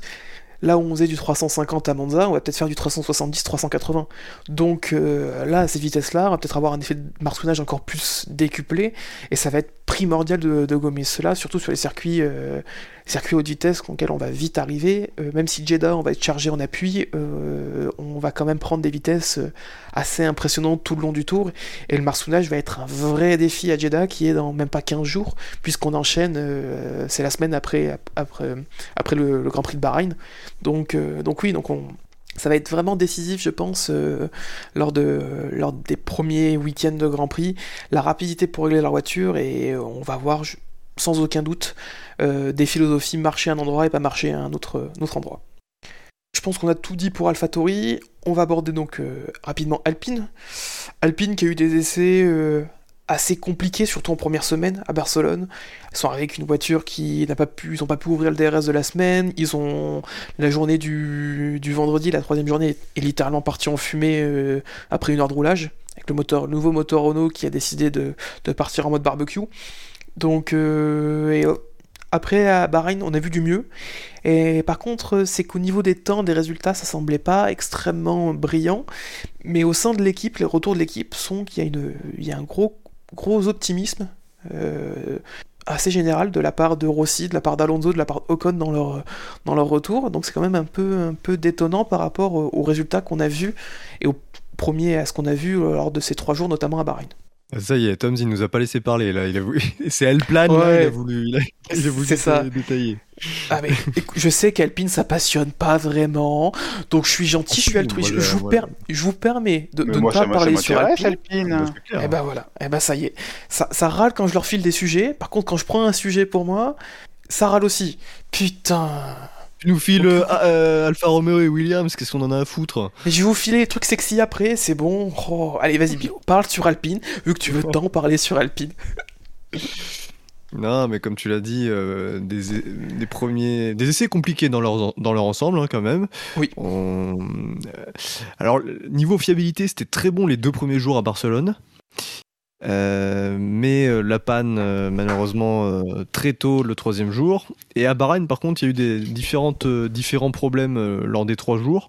Bon, ce qui ne leur a pas empêché de faire quand même pas mal de tours, même si c'est quand même dans le, bas de tableau niveau, niveau kilométrage. mais à Barcelone, ils, n'ouvraient pas le DRS. Hein. Il y avait quand même un petit souci. mais la, communication chez Alpine, moi, elle me questionne parce que après, après les essais de Barcelone, c'était euh, oui, franchement, on a. Ok, nos, nos, chronos sont pas terribles, mais on n'a pas le DRS, on a beaucoup d'essence, on n'a pas mis le mode moteur à fond, mais on est bien. Euh, ouais, mais enfin bon, si vous mettez le mode moteur, dès que vous avez essayé de le, monter un peu plus, vous, avez cassé. Le DRS, il euh, faudrait quand même le corriger. Donc oui, non, mais c'est pas pas un gros souci. C'était pas par crainte et tout, mais bon, on le on l'utilise pas comme même, donc euh, ça fait un peu, euh, ça, pose question. Niveau déclaration, euh, alors Rossi est très optimiste. Alonso, il est optimiste, mais une fois sur deux. C'est-à-dire, tantôt, il nous dit voilà, la voiture a du potentiel. Ensuite, il nous dit ouais, bon, il y a des équipes qui ont mieux travaillé que nous. Ensuite, il nous dit bon, ça va, la voiture est pas mal. Ensuite, il nous dit bon, la voiture est un peu difficile à, piloter. Donc, c'est un peu perturbant au niveau de la communication chez Alpine. Après, le rythme c'est un peu l'inconnu. Ils ont, ils ont fait quelques runs, euh, quelques relais intéressants malgré tout, notamment avec les pneus C2. Sur un tour rapide, ça n'a pas l'air euh, excellent. Euh, à voir. C'est, ça peut être vraiment en haut du midfield, tout comme ça peut être en bas. ouais, de mon côté, j'ai plutôt senti une évolution positive entre, entre Barcelone, où bon, c'était un peu la soupe à la grimace quand même et, et Bahreïn où j'ai senti les, euh, les sourires euh, les sourires revenir. Euh, y a on sent un certain optimisme. Alors c'est pas optimisme délirant, hein, ça, ça va pas jouer la victoire, ça va pas jouer le, le, titre, mais bon visiblement tout le monde est plutôt confiant quant au, quant au fait d'être dans le dans, dans, le bon wagon. Donc voilà, c'est optimisme raisonnable on va passer à, à McLaren du coup. Alors, qui veut ce sujet qui commence à être un peu sexy? Je pose la question avant que ça me fasse une crise de jalousie dans deux minutes. non, je regarde si j'ai autre chose à dire sur Alpine. Ah oui, oui, oui. Euh, Alpine est l'équipe qui souffre le plus du marsouinage. Et ça aussi, j'en ai pas parlé niveau communication. L'équipe disait après Barcelone, c'est bon, on a réglé le problème, euh, on a trouvé les solutions pour régler le problème. Et le résultat, c'est la voiture qui en souffre le plus. Donc euh, ça, c'est quand même un souci. Mm. Ensuite, McLaren. Tu veux, tu veux en parler, McLovin, vu que ça commence pareil euh, bah, McLaren, c'était euh, c'était la bonne euh, la bonne surprise à Barcelone. C'était plutôt l'inverse à Bahreïn. Ils ont eu pas mal de de difficultés, des difficultés d'ordre gastrique chez Ricardo. Bon, ça c'est pas vraiment c'est pas vraiment technique ça, mais ouais, ils ont eu, c'est mécanique. Ils ont, eu, des, ils ont, eu des problèmes, euh, ils ont eu des problèmes récurrents de, au niveau des freins, hein, si je dis pas de bêtises, qui ont, ça a pas mal empoisonné leur euh, leur petit séjour, euh, leur petit séjour à Bahreïn. Norris a l'air quand même confiant quant au, quant au potentiel de la de la voiture, mais mais ouais, il a quand même eu, ça a été un petit peu perturbé là ces derniers jours. Ouais, ils ont pas, euh, pas pu travailler leur, euh, rythme de course hein, à Bahreïn. Ils ont pas eu le temps avec toutes ces pannes. Donc euh, eux, eux c'est vraiment l'inconnu. Parce que Barcelone, ils étaient bien, ils paraissaient bien, mais là, au niveau de la performance, on sait pas. Mais leur problème de frein, c'est quelque chose. Norris a dit que ça allait prendre du temps peut-être à, à, être résolu. Donc ça peut être très problématique euh, dès dimanche.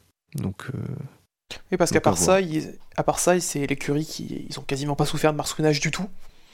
Eux, à, l'inverse, ils, ont, ils avaient un concept un peu, peu différent des autres au niveau du, fond plat, qu'on voyait bien, euh, on bien que ça travaillait de façon différente, notamment euh, lorsque la demi-journée euh, sur piste mouillée qu'on a eu à Barcelone, la demi-journée, la demi-demi-journée, vu que ça, la piste a séché en même pas deux heures, de, le, vendredi après-midi, où on a vu que les projections d'eau, en fait, les flux d'air étaient assez différent de ce que faisait la concurrence. Ça peut-être expliquer aussi pourquoi ils avaient moins, ils souffraient moins de, de marsouinage. Mais c'est vrai que le problème de frein est vraiment un problème euh, assez majeur. Et aussi pour les pilotes, euh, Ricardo n'a pas pu retester du tout la voiture en deuxième semaine. On ne sait même pas encore s'il pourra être présent à Bahreïn vu qu'il a été testé positif au Covid euh, samedi dernier. Et donc, donc oui, donc quelques interrogations autour de McLaren parce que la voiture semble rapide, mais euh, un peu trop rapide pour qu'il pour l'arrête. Mm. Mais déjà, le, fait qu'il. C'est effectivement l'équipe qui a le moins souffert du marsouinage, donc ça, ça peut être un bon point s'ils résolvent les problèmes de frein. Et aussi, donc, on a vu, euh, pour revenir rapidement sur McLaren, même c'est plus, plus en dehors des essais, c'est plus au niveau de l'équipe. On a vu, euh, il y a eu un petit, un petit moment de médiatique autour des pilotes de réserve où ils ont d'abord annoncé que c'était les pilotes de chez Mercedes qui leur étaient mis à disposition, savoir Nick De Vries et Stoffel Van Dorn, et il y a eu un accord avec Alpine euh, pour euh, potentiellement, pour que, pour que Oscar Piastri, donc qui est le pilote de réserve de chez Alpine, puisse euh, être libéré pour rouler chez McLaren si besoin. Donc je, je sais qu'il y en a un dans l'équipe qui ne rêverait que potentiellement que de ça, de voir Piastri dans la McLaren. Mais, mais, du coup, voilà, du coup, petit, point sur, petit point sur ça. Oh, un, un, peu, un, peu flou comme annonce. Ils, ils disent pas euh, si oui, on a un souci, ce sera Piastri. Ils disent si on a un souci, potentiellement, euh, ça peut être Piastri. Bon, c'est oui. un peu, c'est un peu une manière flou. un peu bizarre, un peu floue de, de formuler les choses. Sachant qu'ils ont, tu peux, je crois que tu as oublié, il y a même Paul Di Resta, je crois, qui est oh, oui, en, réserve de la République au, au cas où. Bon, il faudrait vraiment que là, il y ait une, une méchante, une méchante épidémie pour qu'ils prennent le volant. Enfin, j'ai rien contre Di Resta, mais voilà, ça commence à faire un petit moment qu'il est qu'il est plus vraiment dans le dans, dans, dans le circuit. Donc euh, oui, ils ont, il, y a du monde en tout cas. Et, McLaren, qui a aussi annoncé samedi dernier un, nouveau pilote de développement, un peu, un peu la surprise, euh, ça a un peu été surprenant, en tout cas moi j'ai été surpris quand j'ai vu, vu l'annonce, euh, c'est Colton Herta qui devient pilote de développement pour McLaren, alors qu'il est donc en IndyCar chez Andretti, Andretti qui euh, miroite une potentielle arrivée en F1, on l'a déjà évoqué lors de la dernière émission d'actualité d'il y a 2-3 semaines. Bah ouais ouais c'est un petit peu c'est un petit peu curieux parce que comme tu dis c'est c'est la c'est la maison d'en face hein, euh... mmh, surtout en IndyCar, McLaren plus, engagé. Voilà, et puis, voilà, puis, en plus côté euh, côté IndyCar, euh, McLaren, ils ont déjà des liens avec euh, le, jeune mexicain euh, Pato Howard, donc c'est plus lui qu'on qu'on qu imaginait proche proche de faire le switch IndyCar F1 avec eux.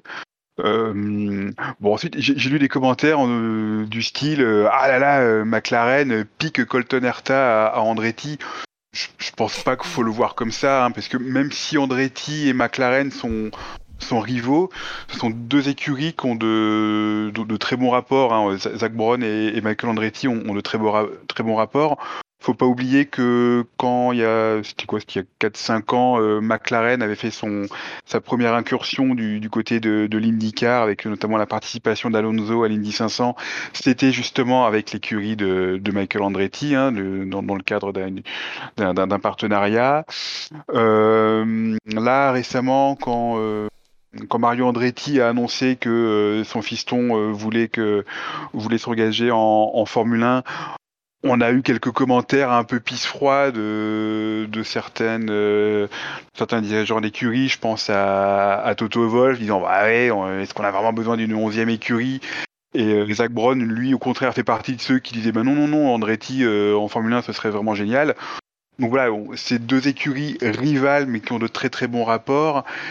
Et moi, je vois, j'analyse pas du tout ça sous l'angle de euh, McLaren, Picarta, Andretti, plus sous l'angle de, bah voilà, euh, McLaren euh, aide Hertha à mettre, enfin euh, lui aide, enfin contribue à lui mettre le, pied à l'étrier.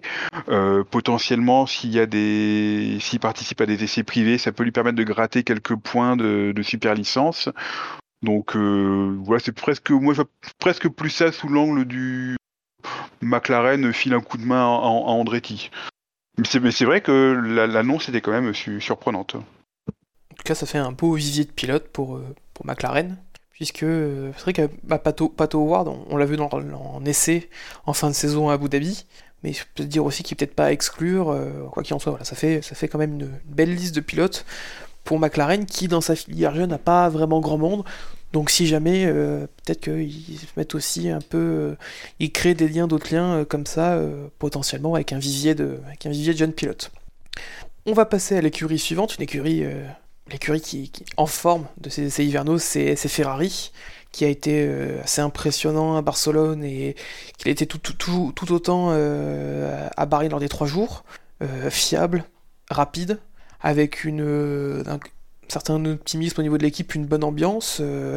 c'est vraiment la force de, de, ces essais hivernaux pour l'instant Ferrari. Ouais, ouais de, de la vie générale, c'est les, les, les grands favoris du début de saison.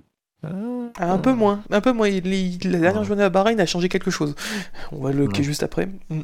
Oui, oui, euh, Red Bull a fait belle impression aussi. Mais oui, belle ambiance hein, chez Ferrari. Euh, on, on, les a vus notamment euh, tourner les serviettes un, un, soir. Avec Patrick Sébastien, oui. voilà, ils étaient présents.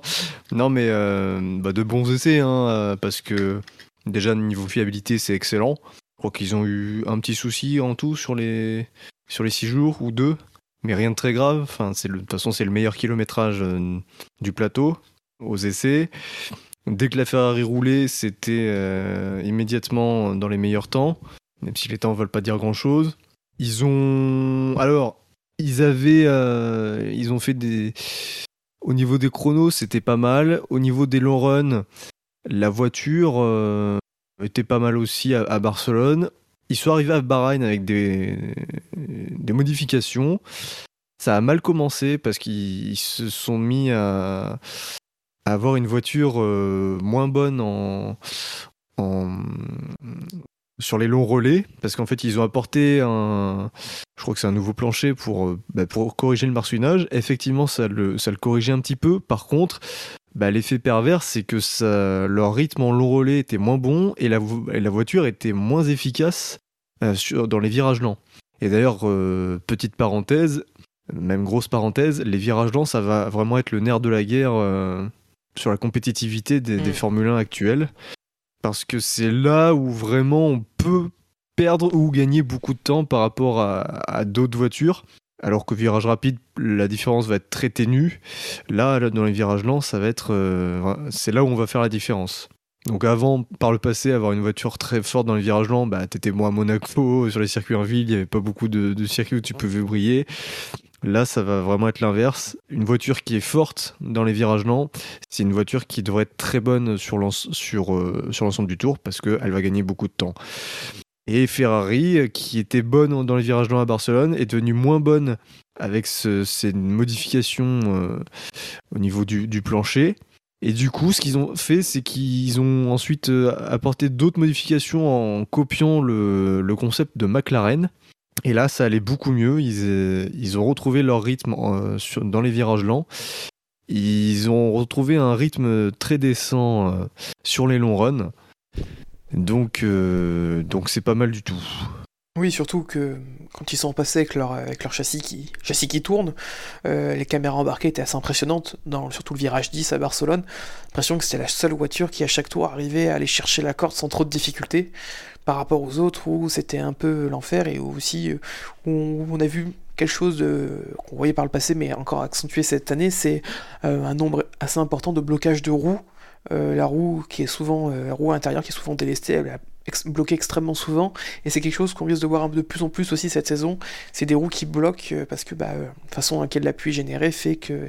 Et la philosophie des voitures fait qu'elles sont un peu plus dures à arrêter, sont un peu plus difficiles dans le sinueux. Et donc le bon dosage de frein va être aussi être euh, important pour limiter ce blocage. McLovin, petit retour sur les rouges. Sans vouloir influencer personne, euh, elle est belle hein, cette voiture quand même. les, les votes sont clos. Les votes sont clos, plus besoin d'influencer. Et de toute façon, il n'y a même pas besoin de ça, je pense, pour, euh, pour qu'elle soit déjà bien placée au niveau des résultats. Pas encore vu les résultats, mais euh, il y a de grandes chances. Mais ce qui est, ce qui est sympa avec cette Ferrari, c'est qu'elle elle semble un petit peu à prendre le, le contre-pied de la. Alors, même s'il y a des, des concepts très différents cette année, il y a quand même une tendance euh, assez générale euh, qui consiste vraiment à, dégager au maximum le, bas des, pontons et vraiment de les, réduire au, maximum pour, euh, pour dégager le flux d'air vers, le bas. Et Ferrari a un peu fait le, le contre-pied avec des, pontons très, très larges, très massifs, et qui, eux, pour le coup, ne sont pas dégagés sur, par le, dessous, mais creusés au-dessus. C'est c'est plutôt sympa, c'est plutôt sympa euh, de, de les voir comme ça, un peu, un peu à contre-courant, et, et de voir surtout que, bah, que ça a l'air de fonctionner. Bah, c'est les seuls avec la As qui ont des, vraiment, des pontons qui sont euh, vraiment verticaux à leur extrémité et qui vont jusqu'au fond plat. Mm. Avec ces- en gardant cette verticalité, on a l'impression que ça fait presque deux immeubles, qu'elle est extrêmement, ça lui donne un, un galbe assez important, du coup.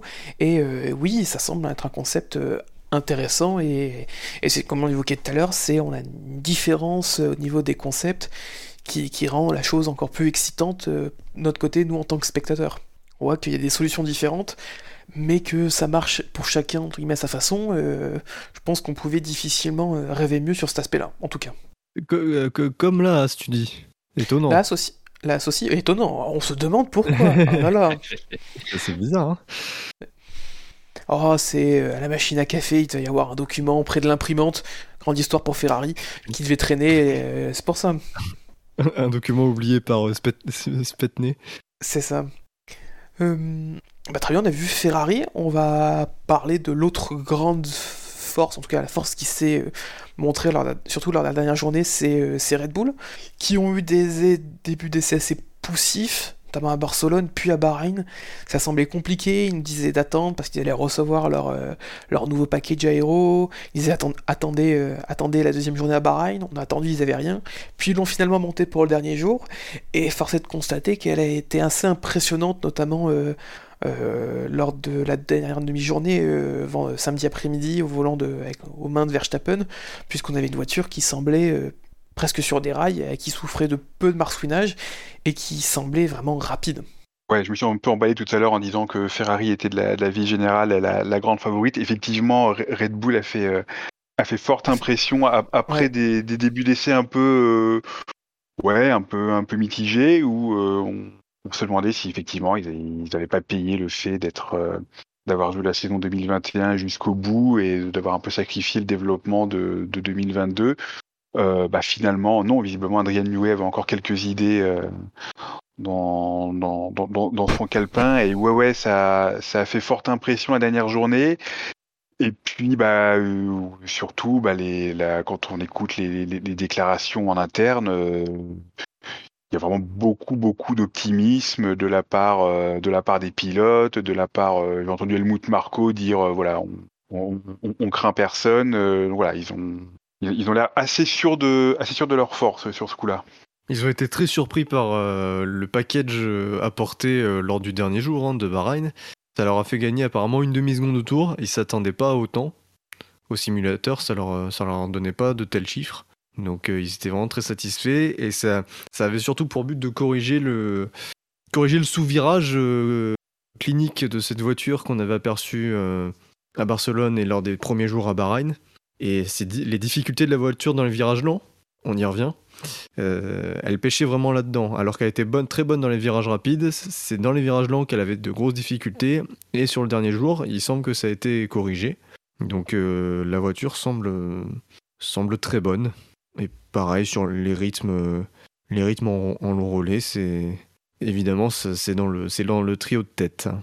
Et pour compléter ce trio de tête, du coup, on va finir par, euh, l'écurie championne du monde, Mercedes, qui, euh, qui euh, jeudi matin à 8h30 sur Twitter était déjà pour 90% des personnes championnes du monde jusqu'en moins 2037, avec leur nom ponton. Au final, la réalité, on, semble être bien loin de ça, puisqu'on a vu Mercedes en difficulté, avec une voiture qui marsouine énormément, une voiture difficile, et une voiture euh, extrêmement compliquée, euh, en tout cas. Euh, alors, attention parce que la Mercedes est dans le coup. oui, elle, semble difficile à conduire. maintenant, ce qui ne trompe pas, ce sont les longs relais. Et là, les chiffres sont clairs. les runs, les runs de simulation de course, c'est les meilleurs chez Mercedes. Et en plus de ça, le problème de marsouinage qu'on voit, il est beaucoup moins présent, voire inexistant, euh, sur les longs relais. Euh, alors, ils vont même apporter un nouveau plancher euh, cette semaine pour supprimer le marsouinage sur les relais plus courts. Mais en condition de course, ils sont là. Hein. Ils, n'ont plus de marsouinage, ils ont un gros rythme. Ils ont passé tous leurs essais à rouler avec un, un mode moteur ultra light. Hein, je, crois c'est 30 ou 40 km/h moins vite que tout le monde. Ça n'est pas vite en ligne droite, ouais. Ouais, voilà.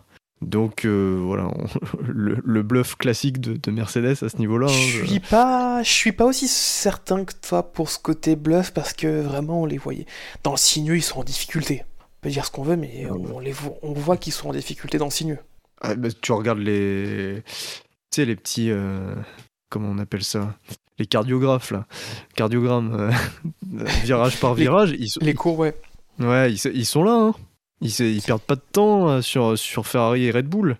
C'est le, temps perdu par Mercedes, ils le perdent sur, le, sur les lignes droites parce qu'ils poussent pas du tout le, moteur. Mais le rythme est là. Ils ont juste des, craintes par rapport au marsouinage qui, qui, peut leur poser problème. Euh, euh, dès lors qu'on va aller plus vite, mais, mais sinon, la performance est là hein, chez. Mercedes. Je, je, je suis. J'ai pas autant, de certitude, mais moi je les vois pas, les vois pas au niveau de Red Bull et de Ferrari en tout cas sur les premiers, sur les premiers, euh, sur les premiers retours et sur ce qu'on a vu, euh, un peu dans le même cas que l'année dernière où, euh, quand ils sont arrivés le premier Grand Prix à Bahreïn et qu'ils ont au final gagné, on a dit ah bah ils ont caché leur jeu, mais alors que non ils ont travaillé d'arrache-pied parce que leur essai avait été extrêmement compliqué en 2021. Je pense que il n'y a pas, a pas le, c'est pas, ils cachent pas uniquement leur jeu. La situation me semble un peu plus compliquée. Ton avis, McLovin, toi, euh, sur Mercedes? Je, je pense qu'ils ont réellement des, ils ont réellement rencontré des, des difficultés là sur ces, sur ces derniers jours d'essai, que leur, euh, que leur nouvelle monoplace est plus, compliquée, plus, plus rétive euh, qu'ils ne l'imaginaient. Ensuite, euh, voilà, j'ai entendu des déclarations d'Hamilton qui étaient un peu catastro, qui sombraient un peu dans le catastrophisme. Est-ce que il surjoue pas un petit peu quand même? Bon, je Ils l'ont déjà fait un imagine- petit peu par le passé, c'est ça oui, le truc, c'est oui, oui, peut se dire. voilà. Je les- moi, je les imagine pas ne pas être dans le top 3 euh, le- le week-end prochain. Peut-être oui, peut-être en retrait de, un petit peu en retrait de Ferrari et Red Bull pour euh, pour, pour démarrer, mais je, je les imagine pas ne pas être dans le coup. J'ai Oui. l'impression que le potentiel est là, qu'il y a juste voilà de de, de trois trucs, de trois bricoles à, à, à régler. Enfin, je, voilà, je, je- je caricature un peu, mais que c'est plus un petit souci de un, plus un petit souci pour débloquer le potentiel que vraiment un problème de, de voiture mal née. Ah, c'est un peu comme ils ont eu en 2017 et 2018 où ils avaient une voiture qui était rapide mais qui surnommait un peu que c'était un peu une diva, qui était extrêmement assez compliqué à trouver la bonne fenêtre d'utilisation. Je pense qu'on va pas, on va pas se leurrer. Oui, dans le top 3, c'est une écurie. euh, ça fait 8 ans qu'ils gagnent le titre constructeur, ils sont toujours là. Euh, c'est, ils ont les, les meilleurs ingénieurs, ils ont euh, parmi les, les meilleurs pilotes. Donc je me fais pas trop de soucis, mais c'est vrai que dans, dans les conditions actuelles, ils sont pas au, aussi sereins qu'ils auraient pu l'être par le passé, on les sent plus dans une position un peu plus de difficulté par rapport à Red Bull et Ferrari, c'était plus ça, ce côté-là, euh, c'était difficile pour les standards de Mercedes, les essais qu'ils ont, qu'ils ont vécu. Euh, dernier petit point, donc euh, vu qu'on a fait le tour des écuries avant d'aborder notre le moment Madame Irma, on a vu quelques pilotes s'amuser à se batailler en piste, et le retour est semble assez unanime, euh, on arrive plus facilement à suivre. Que ce soit euh, dans les différentes fenêtres, il y a euh, Leclerc qui a expliqué euh, fenêtre par fenêtre comment c'était, expliqué qu'entre 3 secondes et 1 seconde, c'était bien mieux. Qu'aux alentours d'une seconde, il y a quelques moments c'était un peu compliqué, mais globalement c'était c'était mieux qu'avant. Par contre, il disait que sous la demi-seconde, ça n'avait rien à voir, c'était beaucoup plus facile de suivre. Donc c'est vraiment prometteur. Oui. Effectivement, et euh, on a. Alors après, euh, tout ça, c'est. euh, faudra voir en conditions réelles de course. course hein. Là, ça s'amuse, ça s'amuse sur quelques tours et tout.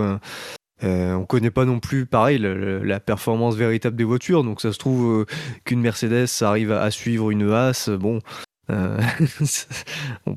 j'exagère, hein, mais voilà, il faut, faut faire attention à tout ça.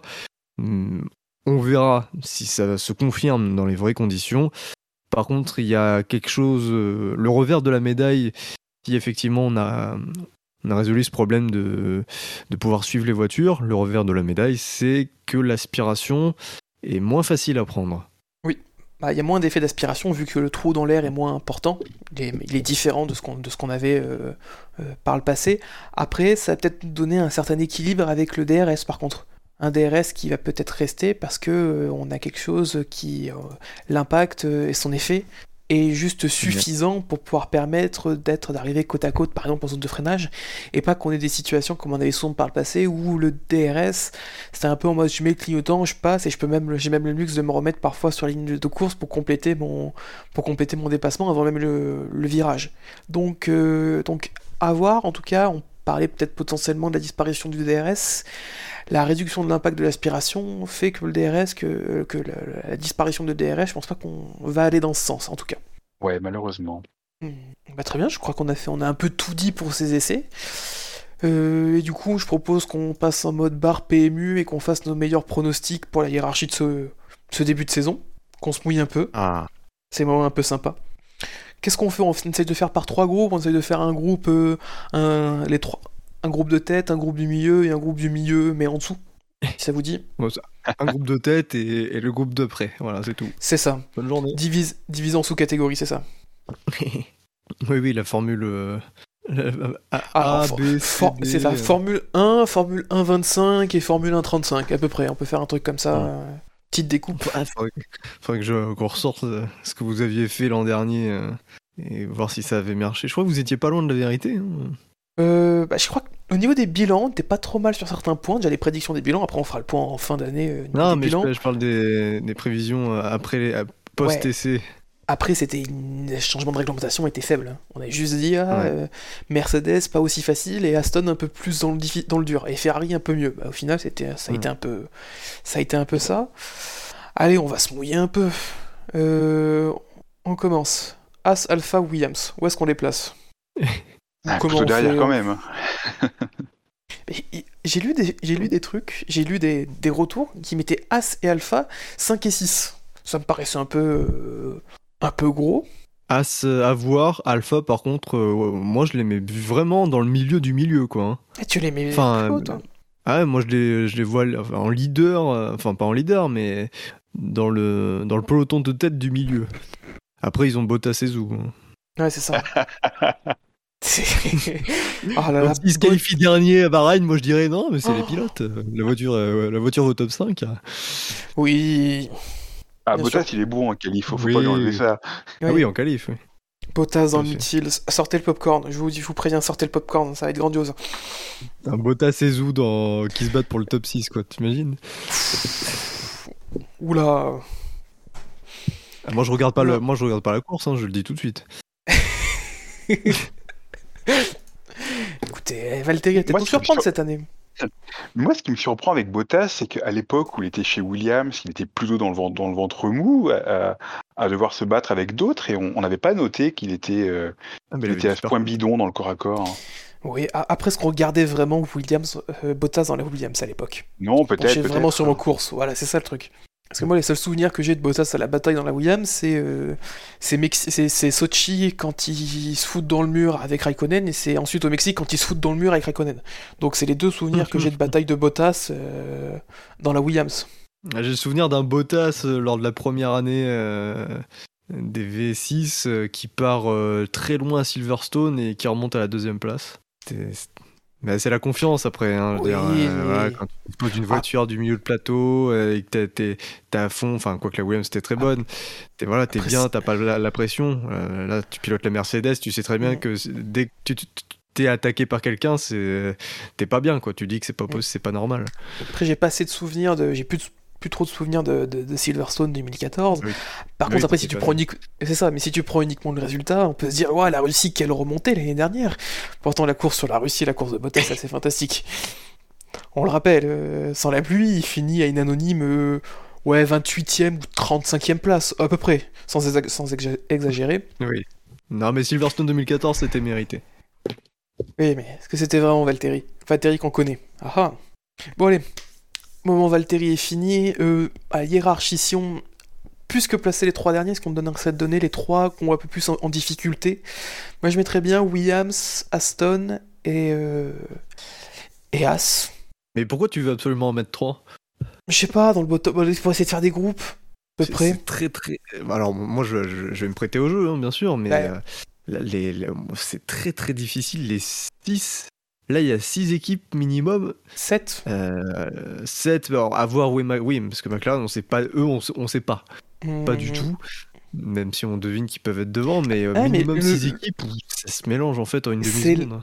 C'est le moment Madame Irma. Tu sais quoi On va placer les 6. Moment Madame Irma, comment on place les Ah, 6 mais je suis d'accord, je suis d'accord. Mais moi, je, suis, je, suis- euh, je veux même qu'on fasse une grille de départ de Bahreïn. Moi.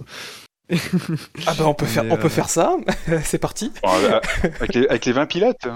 Allez, allez. Allez, c'est parti. Alors, 20ème. De toute façon, il est pas tard. C'est ça, 20ème. 20ème. Euh, Hmm, Zou. J'allais dire J'y ai pensé, putain, j'y ai Non, pensé non, aussi. Non, Zou ou. Stroll Ah, puis, ah, puis faut pas dire Zou, en plus faut dire Joe, c'est Joe. ça Joe. C'est Joe, c'est ça. Joe. Joe ou Stroll Say it, Joe. Joe, please. Euh, Avec son cousin Non, non. Cotonaille, on se rappelle. Bon, bah, je, je voulais. Moi, j'aurais pas mis Zou, parce que je vois pas Alfa Romeo dernière du tout. Moi, j'aurais mis. euh, J'aurais mis, j'aurais mis Latifi. Latifi Hmm. Ah, c'est pas mal, ouais. J'avais oublié, oublié qu'il était encore là, Latifi. Ouais, bah, il, fait exploser, il fait exploser sa, sa- le train arrière de sa Williams. Ça aussi, on a vu euh, commissaire qui est arrivé sur la zone de la Williams sans feu, quasiment sans équipement, avec juste son extincteur, et qui a failli se prendre des débris de carbone dans la gueule. Euh, gros plus niveau sécurité, vraiment cool. Bahreïn, bien joué, bien joué pour ça. Heureusement qu'ils ont, pas- fait ça à Abu Dhabi euh, l'an dernier. hein. Ils ont été plus réactifs. Ouais. Enfin, ça dépend, heureusement ou pas heureusement. Heureusement, pas. S'ils sont un peu moins réactifs, euh, si, un- si on est un peu moins réactif, on passe un hiver tranquille. Eh oui. Alors, Donc, Latifi. voilà. Ensuite, Je sais pas, vous vous disiez Zou, donc. euh, ou Bah, Joe, Zou, allez, euh, je- Joe, Joe 19ème, moi ça me va. Euh, 18ème, met- on met Al- ouais. Al- Albon, on met à Williams plutôt dans le fond, Oui, oui, Albon. Plus il revient et tout, faut qu'il s'adapte. ça marche. 17, Ouais, une petite, euh, une petite Aston Martin. Moi non plus, je les sens pas, Aston Martin. Je, Un je- je sens le gros flop cette année. un petit Bah, Vettel, un petit Stroll. Stroll, ce Stroll il est bidon en qualif, donc. euh, Alors là pour un petit Stroll. 16, je vois- Moi, je vois bien Stroll euh, dominer Vettel cette année. Oh, Ah, en Là. course, je dis pas. les En termes sont course, dits. pourquoi pas.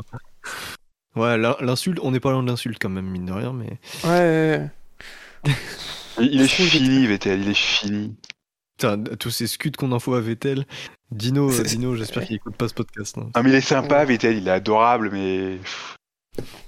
ça devient compliqué au volant. Bon, cela dit, euh, moi j'aurais quand même mis Mick Schumacher. euh, ah, moi j'aurais mis aux alentours Magnussen plutôt. 18e place. Moi j'aurais mis plutôt Magnussen. Mais je me, je me vois bien Mick Schumi un peu plus devant. Il m'a l'air- il m'avait l'air bon, hein, Magnussen, euh, sur les essais. Il avait l'air chaud patate. Ouais, mais on le connaît, une Il risque, de virage. il risque de souffrir, euh, il risque de souffrir en course, Magnussen. Il le dit, euh, physiquement, il est pas, il est pas au top au niveau, au niveau musculaire, au niveau du cou. euh, Bah, surtout si ça se coud quoi. les gros veaux de, de l'IMSA là, ça lui a pas, ça l'a pas aidé. Voilà. Stroll 17, Magnussen 16, Schumacher 16, qu'est-ce qu'on fait Qu'est-ce qu'on met?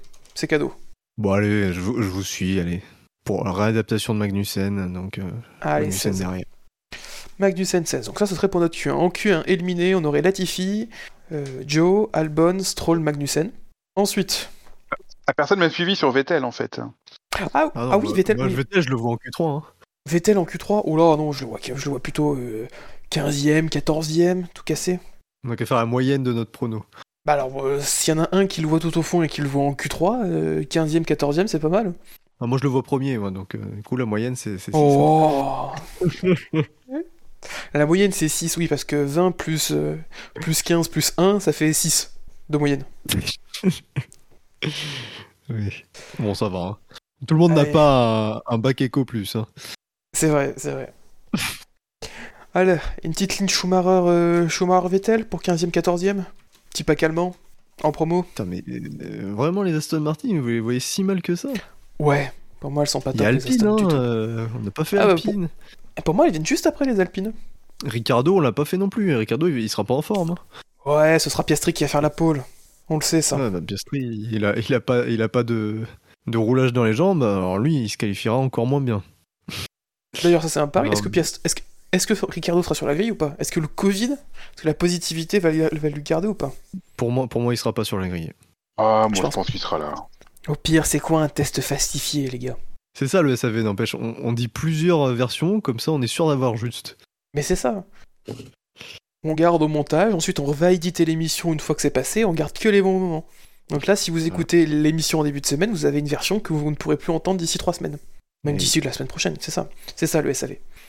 Alors, Schumacher, Vettel, petit Ocon ou Allez. Alonso? Oh, con. Ocon. Allez. 12. Bottas, Bottas, je le vois bien en Q3. Sortir juste une grosse performance et s'écrouler en qualif, en course. Non, mais attends, on a toujours, on a toujours pas mis Bottas Bah non. Ah non, non, Ah non, mais ouais. faut, faut le mettre, Bottas, là, mais vous, vous le voyez, vous, vous le voyez, vous le voyez en Q3, vous, carrément, du coup Ah ouais, Mais ouais. il- Mais l'Alfa il Non, non, il non, non, non, non, non, non. Il va nous Mais faire un beau tour en Bilote, Q3.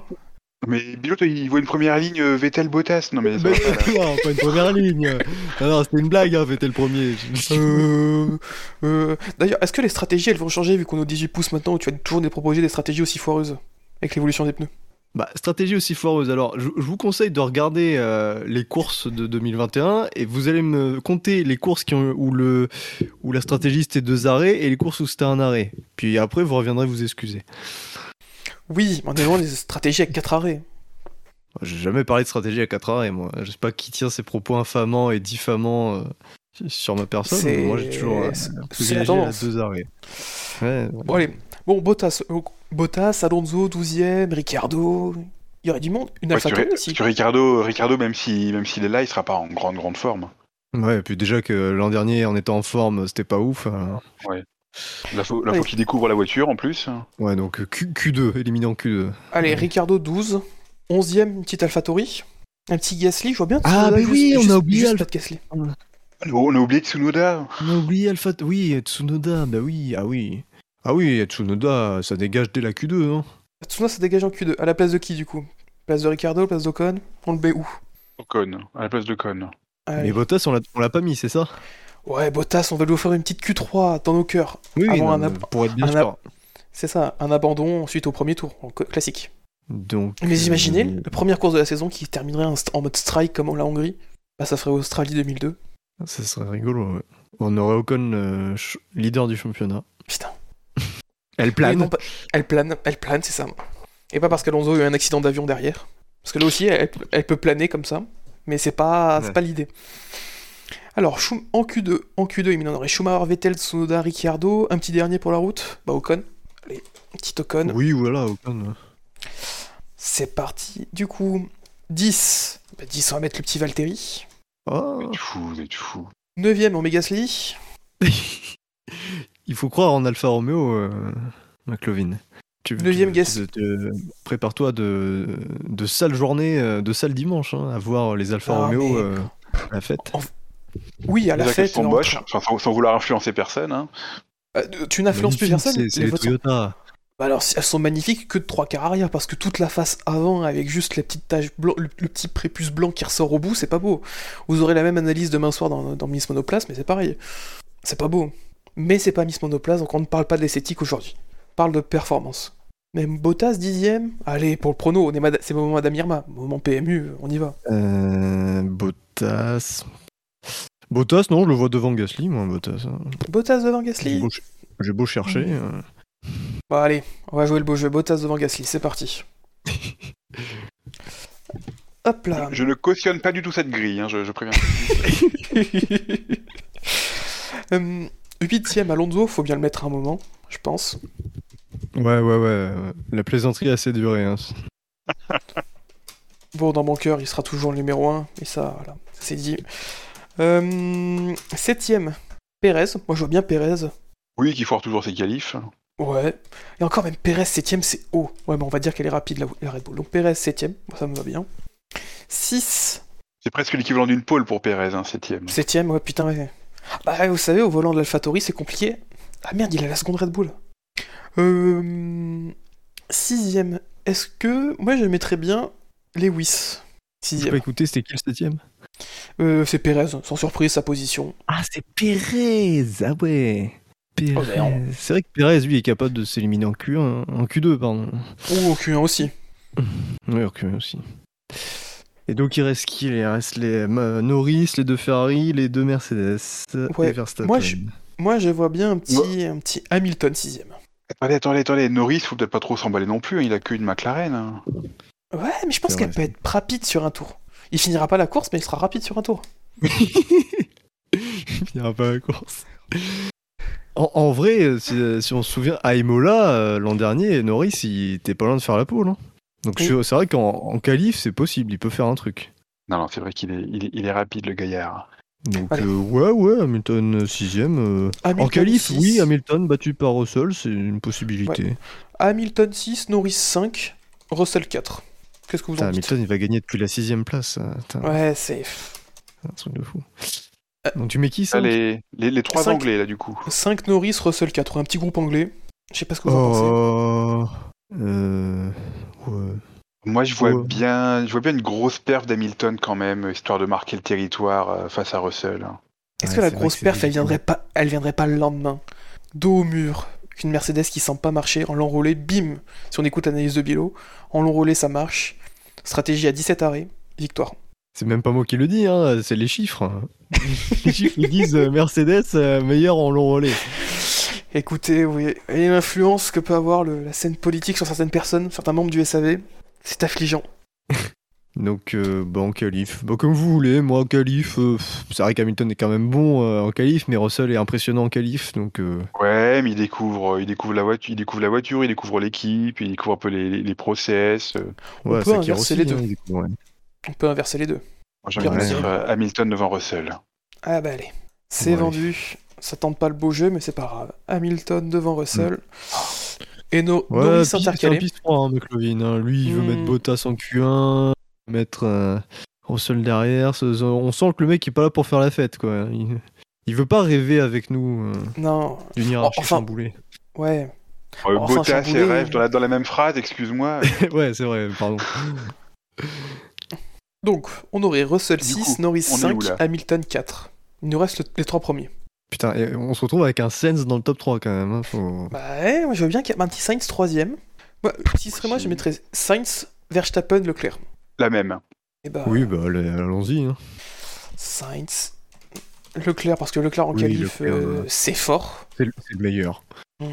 Imaginez, premier Grand Prix, départ de la saison, Verstappen, Leclerc, on part euh, pour 50 tours Bah, de bataille le roue, con- contre roue en mode Silverstone, c'est ça. Soit, soit on a ça, soit on a accrochage au premier virage. Avec Leclerc qui va, euh, qui va définir à Verstappen comment, comment ça marche un Brésil virage 4, à peu près n'importe où. Parce que ça, les deux, ils en sont capables.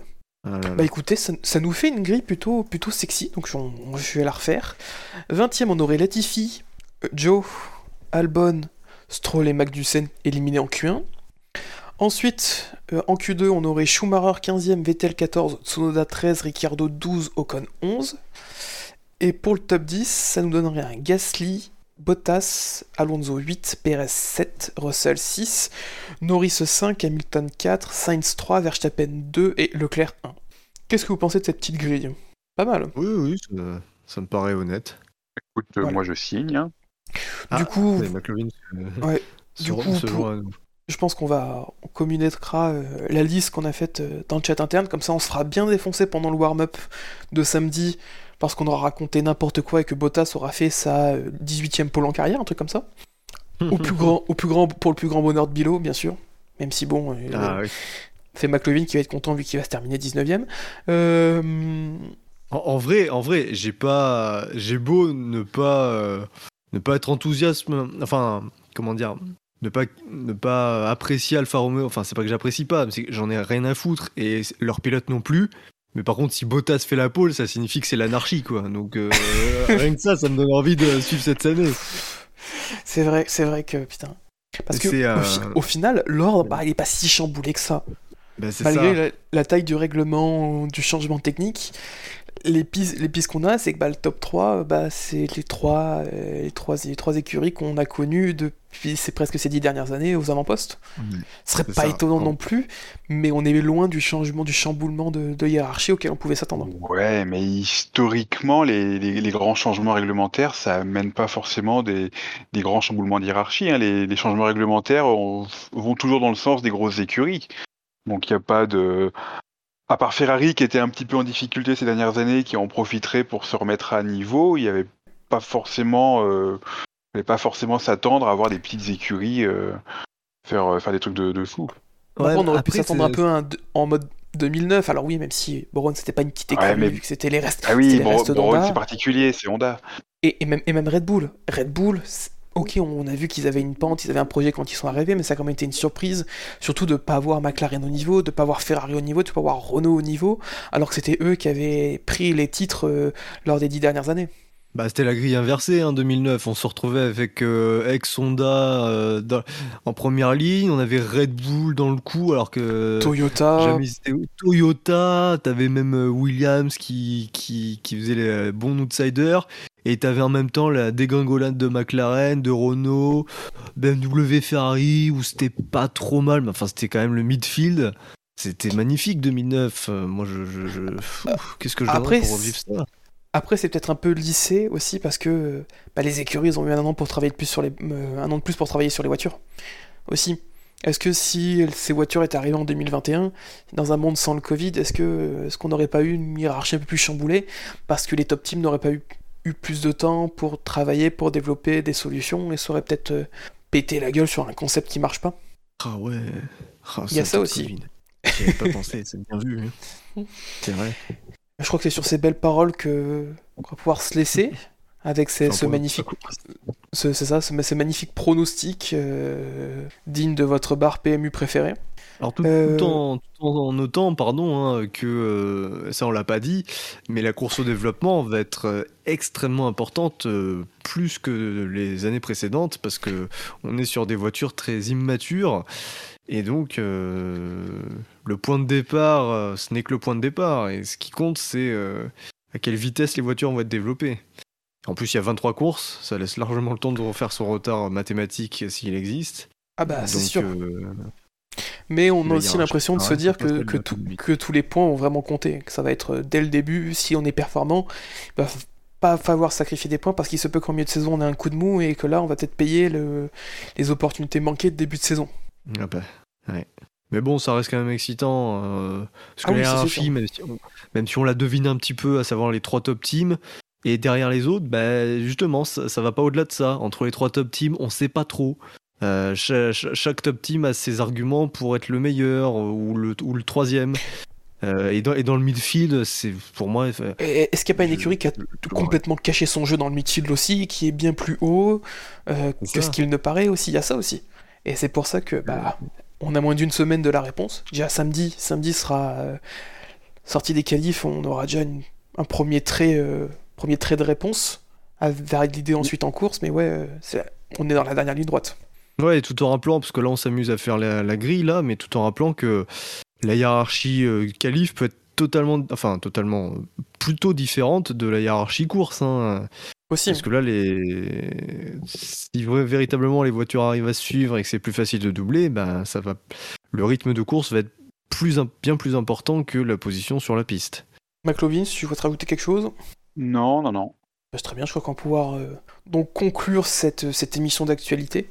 Donc on aura fait vraiment le tour pour être à jour pour, euh, pour cette semaine, pour cette première, euh, première semaine de Grand Prix, pour ce premier week-end de cette saison. Euh, merci à vous, merci à vous de m'avoir accompagné. Ah ben, avec le il se casse, hein, il en a marre. Ouais, oh putain, il est parti, et c'est On vrai, a il est déjà parti. Q3 là, ça suffit. Hein. Le ras-le-bol le ras-le-bol est total, on a compris. Ça- C'était trop pour lui, Bottas en Q3, c'est... Ouais. Je suis là. Mais bon, est-ce que est-ce que c'est est-ce que voir Bottas bien qualifié, c'est pas un plus pour ensuite mieux le voir s'écrouler en course? En soi Un mal pour un bien, ou un bien pour un mal, au choix. Ouais, mais il aura l'excuse de la voiture, donc euh, ce sera Ouais. pas la même chose. C'est pas faux. Du coup, euh, dernier rappel aussi, si vous écoutez donc euh, cette, euh, cette émission, on l'a déjà dit 17 fois, mais si vous écoutez cette mission le jour de sa sortie, n'oubliez pas ce soir Miss Monoplace. Sinon, bah, Miss Monoplace doit déjà être déjà disponible en podcast, donc n'hésitez pas à aller suivre l'émission, je suis sûr qu'elle était forte, très fortement intéressante, on a sûrement raconté des choses qui étaient très pertinentes et absolument pas objectives, donc c'était, ça devait être extrêmement bien. Messieurs, la F1 sur internet est sûr, Ça va F1.fr. parce que le SAV de la F1 c'est... Des bons pronos. Jour. Toujours. Bah, merci à vous deux. On se retrouve bah, très rapidement pour Miss Monoplace et aussi dès- sinon dès, dès ce week-end, euh, dès dimanche pour le warm-up euh, et même dans la semaine pour les, pour les premières infographies. Ne vous inquiétez pas, elles sont de retour et elles seront disponibles dans la semaine sur notre Twitter. Merci à tous. Bonne journée, bonne soirée en fonction de quand est-ce que vous écoutez euh, cette émission et à la prochaine. Ciao ciao. Merci à toi, Toms. Au revoir à tous. Merci Tom, salut à tous. Vous bien. Ciao ciao.